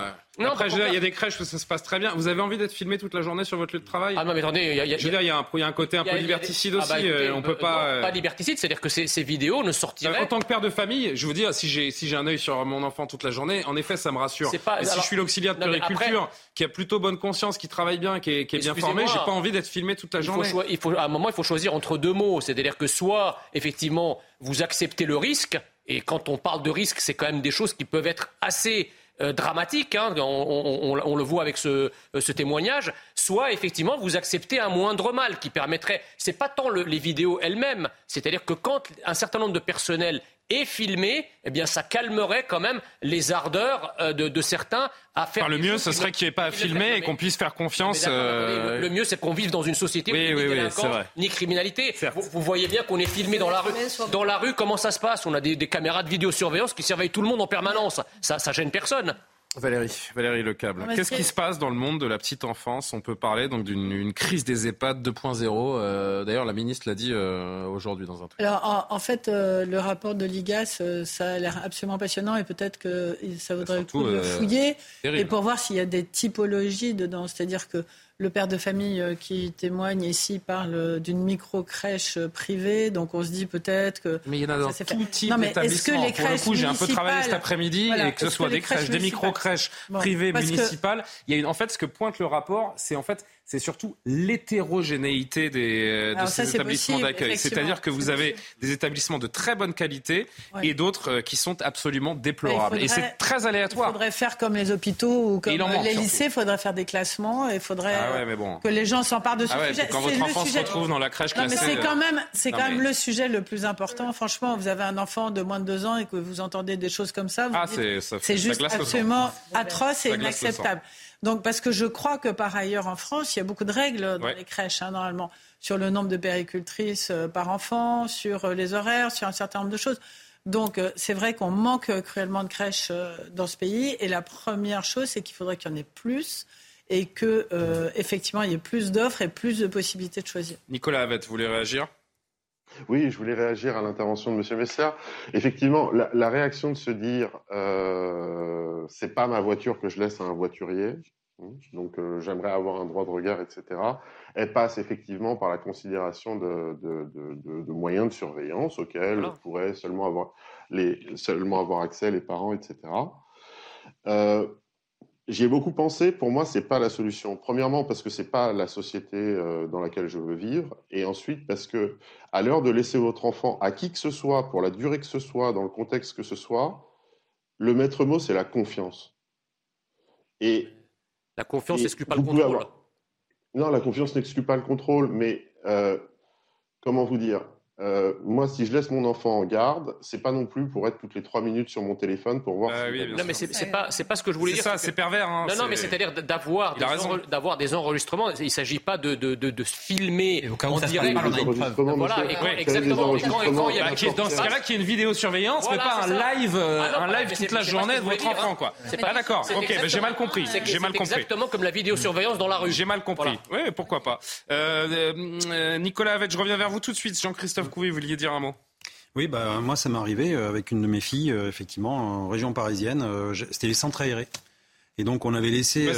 Ouais, c'est qu'elle avait devait avoir 5 ans, 4-5 ans, et on l'avait laissé effectivement en centre aéré. Et on s'est rendu compte qu'elle était prostrée, elle s'était fait pipi dessus, et personne n'avait changé. Bon, bah après, on s'est débrouillé comme les autres, c'est-à-dire bah, on a trouvé une maman qui travaillait pas loin et on l'a payé au black parce que c'est comme ça. En fait, c'est un vrai problème. Moi, je vois mes collègues aujourd'hui, ils sont embêtés parce qu'on a des, nous, on travaille en décalé. Et donc, on a des problèmes de logement, de, enfin, de, de crèches pour les enfants, pour trouver des crèches décalées, etc. C'est très compliqué. Et surtout, Quand vous avez des personnels qui sont pas qualifiés, et, et surtout, ce que je veux dire, c'est les organes de contrôle. sont pas valorisés. C'est-à-dire qu'on a, on a un recul des services publics. Il doit y avoir des organes de contrôle des services publics qui viennent faire comme ça des carottages euh, dans les, dans les, dans des, dans des crèches, micro-crèches privées et tout, et qui peuvent les mettre à l'amende. Et n'oublions pas non plus que si vos enfants sont maltraités, la police est là. Vous pouvez aller aussi au commissariat et dire voilà, mon enfant est maltraité. Il y a une enquête. Il faut pouvoir le prouver. Mais il y a une enquête on a voilà, on a les brigades des mineurs et, on intervient. Mais encore une fois, si on avait des organes de contrôle dans ce pays, rien qu'à l'URSSAF par exemple, on récupérait 7 à 9 milliards d'euros en mm. fraude. Et ainsi de suite, les impôts, c'est pareil. Et là, c'est la même chose. Ben, on voit bien qu'il y a du business. On voit bien qu'encore une fois, on utilise nos enfants comme, comme des cartes bleues. Et, on n'attend pas ça. On attend justement. Et puis les crèches ferment. Ben, les crèches ferment. et donc après, on ouvre derrière, etc. Voilà. Et on a besoin de ça pour travailler aussi. Il y a une dizaine de crèches. Je vais vous parler euh, allez, 10 secondes de ma situation personnelle. J'ai un bébé de moins de 2 ans. Il y a, euh, dans mon arrondissement, j'ai la chance d'habiter dans Paris. Mais dans mon arrondissement, ça a été la croix et la bannière, puisqu'il y a 10 crèches sur l'année qui vient de s'écouler qui ont d'ores et déjà fermé. D'ailleurs, j'en profite euh, pour dire que ce ne sont pas toutes les crèches qui sont euh, dans cette situation-là, parce que je, je touche du, du, bois et ça se passe magnifiquement bien dans, dans, dans la crèche municipale euh, pour ce qui est de, de, de, mon cas personnel. Donc, non mais c'est important de, de et, et c'est important de s'arrêter avec Nicolas Valette sur ce qui ne va pas, parce que c'est terrible, c'est grave et ça dit beaucoup de choses de notre pays. Mais n'oublions pas qu'il y a des auxiliaires de puriculture, des, des directrices et directeurs de crèche qui font un boulot formidable, qui adorent les enfants, qui s'en occupent vraiment avec le cœur. Donc ça, c'est important de, de le dire aussi. Mais il y a ce dysfonctionnement qu'on ne peut pas euh, oublier. Cette fillette qui est morte il y a un an. L'IGAS, je termine juste, formule 39 recommandations pour améliorer sécurité, qualité de l'accueil. Ces recommandations seront prises rapidement en compte, a assuré Jean-Christophe Combe, aujourd'hui le ministre des Solidarités. En quelques mots, Nicolas Havet, parce qu'on arrive presque au terme de l'émission, des mesures sont attendues. Qu'est-ce que, c'est quoi l'urgence? Qu'est-ce que vous réclameriez si vous étiez face, euh, face au ministre des Solidarités? Une véritable prise de conscience et un changement radical. C'est tout simplement pas possible. Juste pour revenir très vite, je rappelle que la promesse de la, la, garde des enfants de moins de 3 ans, c'est une promesse de campagne. du président de la République pour le quinquennat 2022-2027. La seule réponse a été l'autorisation pour ces structures d'employer du personnel non qualifié, qu'on ne forme pas. Hein. On le prend, on le laisse et débrouillez-vous. Alors, vous avez une députée Renaissance. Ah, Juste répondez rapidement, Madame la députée. Elles doivent être Non, non, non, elles doivent être encadrées pendant 120 heures par, euh, par, par, une supérieure. C'est ça euh, la réalité. Après, euh, moi, je, je suis maman moi aussi et la, la, cause de l'enfant, c'est quelque chose qui me, qui, me, qui me percute particulièrement. Mais juste, juste un mot. Euh, au niveau des, euh, des, députés, par exemple, que euh, la première chose qui a été faite quand on a été élu, on a, il y a un groupe qui s'est créé, c'est protection de l'enfance. C'est-à-dire, les, les, il y a eu un appel à candidature sur les députés, bon, pour les députés qui voulaient travailler sur les sujets de l'enfance. Ça a été la, euh, le groupe qui a eu le plus de succès, c'est-à-dire beaucoup, beaucoup, beaucoup de parlementaires se sont portés candidats pour travailler sur ce sujet. Donc ça veut dire aussi quelque chose de l'ampleur du sujet. Et mais le président rapport nous dit quelque chose surtout sur l'ampleur du raté. Absolument. Mais est-ce que alors on dit deux choses, ah, plusieurs choses. C'est des crèches municipales, donc vous, euh, vous voyez, ça, c'est la mairie. Après, il y a le département. C'est-à-dire que je pense que la superposition de toutes les strates, de tous les contrôles, la PMI d'un côté, moi, je, moi, je, je, je sais de... Française. Absolument. Mais je pense que c'est probablement, sincèrement, l'un des plus gros chantiers des dix prochaines années. Parce qu'on ne pourra pas. Et l'un des plus importants, surtout. Parce que nos enfants, c'est. Absolument. Sacré non, non, mais absolument. Mais un chantier prioritaire. Nos enfants et nos aînés. Et nos aînés. La façon dont on s'occupe de nos enfants, la façon dont on s'occupe de nos aînés dit beaucoup, dit beaucoup de l'état d'un pays euh, et celui dans lequel on vit euh, aujourd'hui. Johan, vous vouliez réagir aussi un, un, mot, puisque la campagne du président de la République a été évoquée et c'est vrai qu'Emmanuel Macron avait promis l'année dernière durant sa campagne de euh, faire de la petite enfance une des priorités. Vous allez me dire, il y a beaucoup de priorités, c'est vrai, mais là, en l'occurrence, il voulait créer un service public de la petite enfance. C'est toujours sur les rails, il en a reparlé récemment et la promesse, c'est de créer 200 000 places de crèches supplémentaires d'ici 2022. Les promesses n'engagent que ceux qui les écoutent. En, en 4 ans. C'est comme les prisons. Euh, si c'est comme les prisons, ouais, comme dit Jean-Christophe Couvière, c'est pas la même chose. Hein. Donc, en entre les crèches et les prisons. 200 000 places supplémentaires en 7 ans. On, entend bien que les parents attendent ça, évidemment, puisque vous l'avez décrit, c'est le parcours du combattant pour trouver ah, une place en crèche, une place publique. Et donc, effectivement, c'est une promesse euh, importante. Espérons qu'elle sera euh, tenue et surtout euh, des places, il faut qu'elles soient bien encadrées et bien gérées. C'est une place en crèche. Non, mais ce que, les gens qui n'ont pas d'enfants ou qui en ont eu il y a très longtemps doivent comprendre que obtenir une place en crèche dans ce pays en 2023, mais c'est le parcours du combattant et vous avez une chance sur dix d'y arriver à la, fin. C'est complètement fou. Euh, sais plus... Oui, non, c'était Karima, pardon, avec qui je... Karima, oui, vous lirez. Et je, je, reviens vers Nicolas euh, ensuite. Non, mais je pense qu'il y a quand même un réveil à avoir. Je veux dire, on a quand même... Là, on parle d'un rapport. Là. Je veux bien croire, il y, a, il y a beaucoup de strates, de difficultés et de problèmes, mais on parle d'un rapport quand même. C'est pas juste une question de manque de moyens. Il y, a, il y a des questions... Quand on parle de négligence, on peut même parler d'actes criminels dans certains cas. Donc, je pense qu'il y a un signalement, c'est déjà quelles sont les réponses qu'on apporte. Quand les parents euh, signalent quelque chose, quand on voit qu'il y a des manquements graves, ça devrait être déjà la priorité. Ensuite, oui, le manque de place, c'est aussi une chose. Je pense que c'est un chantier. On parle de 200 000 places. Peut-être déjà commencer, commencer déjà avec, je sais pas moi, 50 000 places déjà et que ce soit un ah, programme national. Et autre chose, hein, je, je, lance ça comme ça, bien sûr. Vous savez, bon, euh, je, je, suis originaire du, Québec, les, femmes, les hommes. Oui, c'est ça. Les femmes, les hommes travaillent. Mais euh, si on n'est pas prêt à donner des places comme ça en, crèche, ben peut-être qu'on va devoir aussi réfléchir à allonger euh, le congé maternité, ah paternité, mais vous l'allongez longtemps, parce que la crèche, c'est jusqu'à trois ans. Hein, euh. Non, non, mais... Ah, il y a des écoles qui... Vous savez qu'au Québec, c'est un an. Hein? À Marseille, à deux ans. On a des classes de deux ans. Vous savez qu'au Québec, c'est un an. Vous savez que c'est un an. envoyer à l'école à Marseille. Le congé parental. Ce que je veux dire, c'est qu'à un moment donné, il y a aussi une question de choix. Ça fait partie aussi du calcul des dépenses qu'on veut faire aussi d'un point de vue gouvernemental. Ce que je retiens, c'est vrai qu'on parle de, on parle de manquement, mais je, voudrais qu'on conclue avec Nicolas Havet parce que ça va être la fin de l'émission. Euh, on parle de, de manquement, de personnel qui sont pas formés, mais moi je repense à l'histoire de votre, euh, de votre petit bout de chou. Euh, pour savoir qu'il faut fermer une porte, il y a un moment, il n'y a pas besoin de formation de puriculture. moi, vous me mettez dans une crèche demain, je, pense que je, vais avoir la présence d'esprit, a priori, de fermer la porte. Donc là, on n'est même plus dans des personnels formés ou pas formés. C'est juste du, bon sens et de laisser toute la journée un espace avec des tout petits ouverts comme ça sur la rue. Euh, vous m'avez raconté, c'est une immense avenue et vous avez échappé au pire et Dieu merci, j'ai envie de dire. Mais il aurait pu arriver un drame. votre enfant, il aurait tout simplement être plus renversé par une voiture. Et c'est pas une question de formation, de fermer une porte. Je vous laisse le mot de la fin, Nicolas Avette. Oui, non, ça c'était par rapport à ce qu'on disait, c'est de l'obstination à faire mal les choses. Pour reprendre un petit peu, je vais revenir sur la, la euh, effectivement les services de police sont là, donc moi j'ai suivi la procédure, main courante le jour de l'échappée, puis j'ai porté plainte euh, donc un mois après. Simplement, comme j'avais eu l'outrecuidance de faire paraître un article dans le Parisien pour euh, justement dénoncer ces cas, il a suffi aux responsables de euh, porter une contre-plainte, disons, pour faire classer l'affaire. Donc ça, ça a pris une semaine.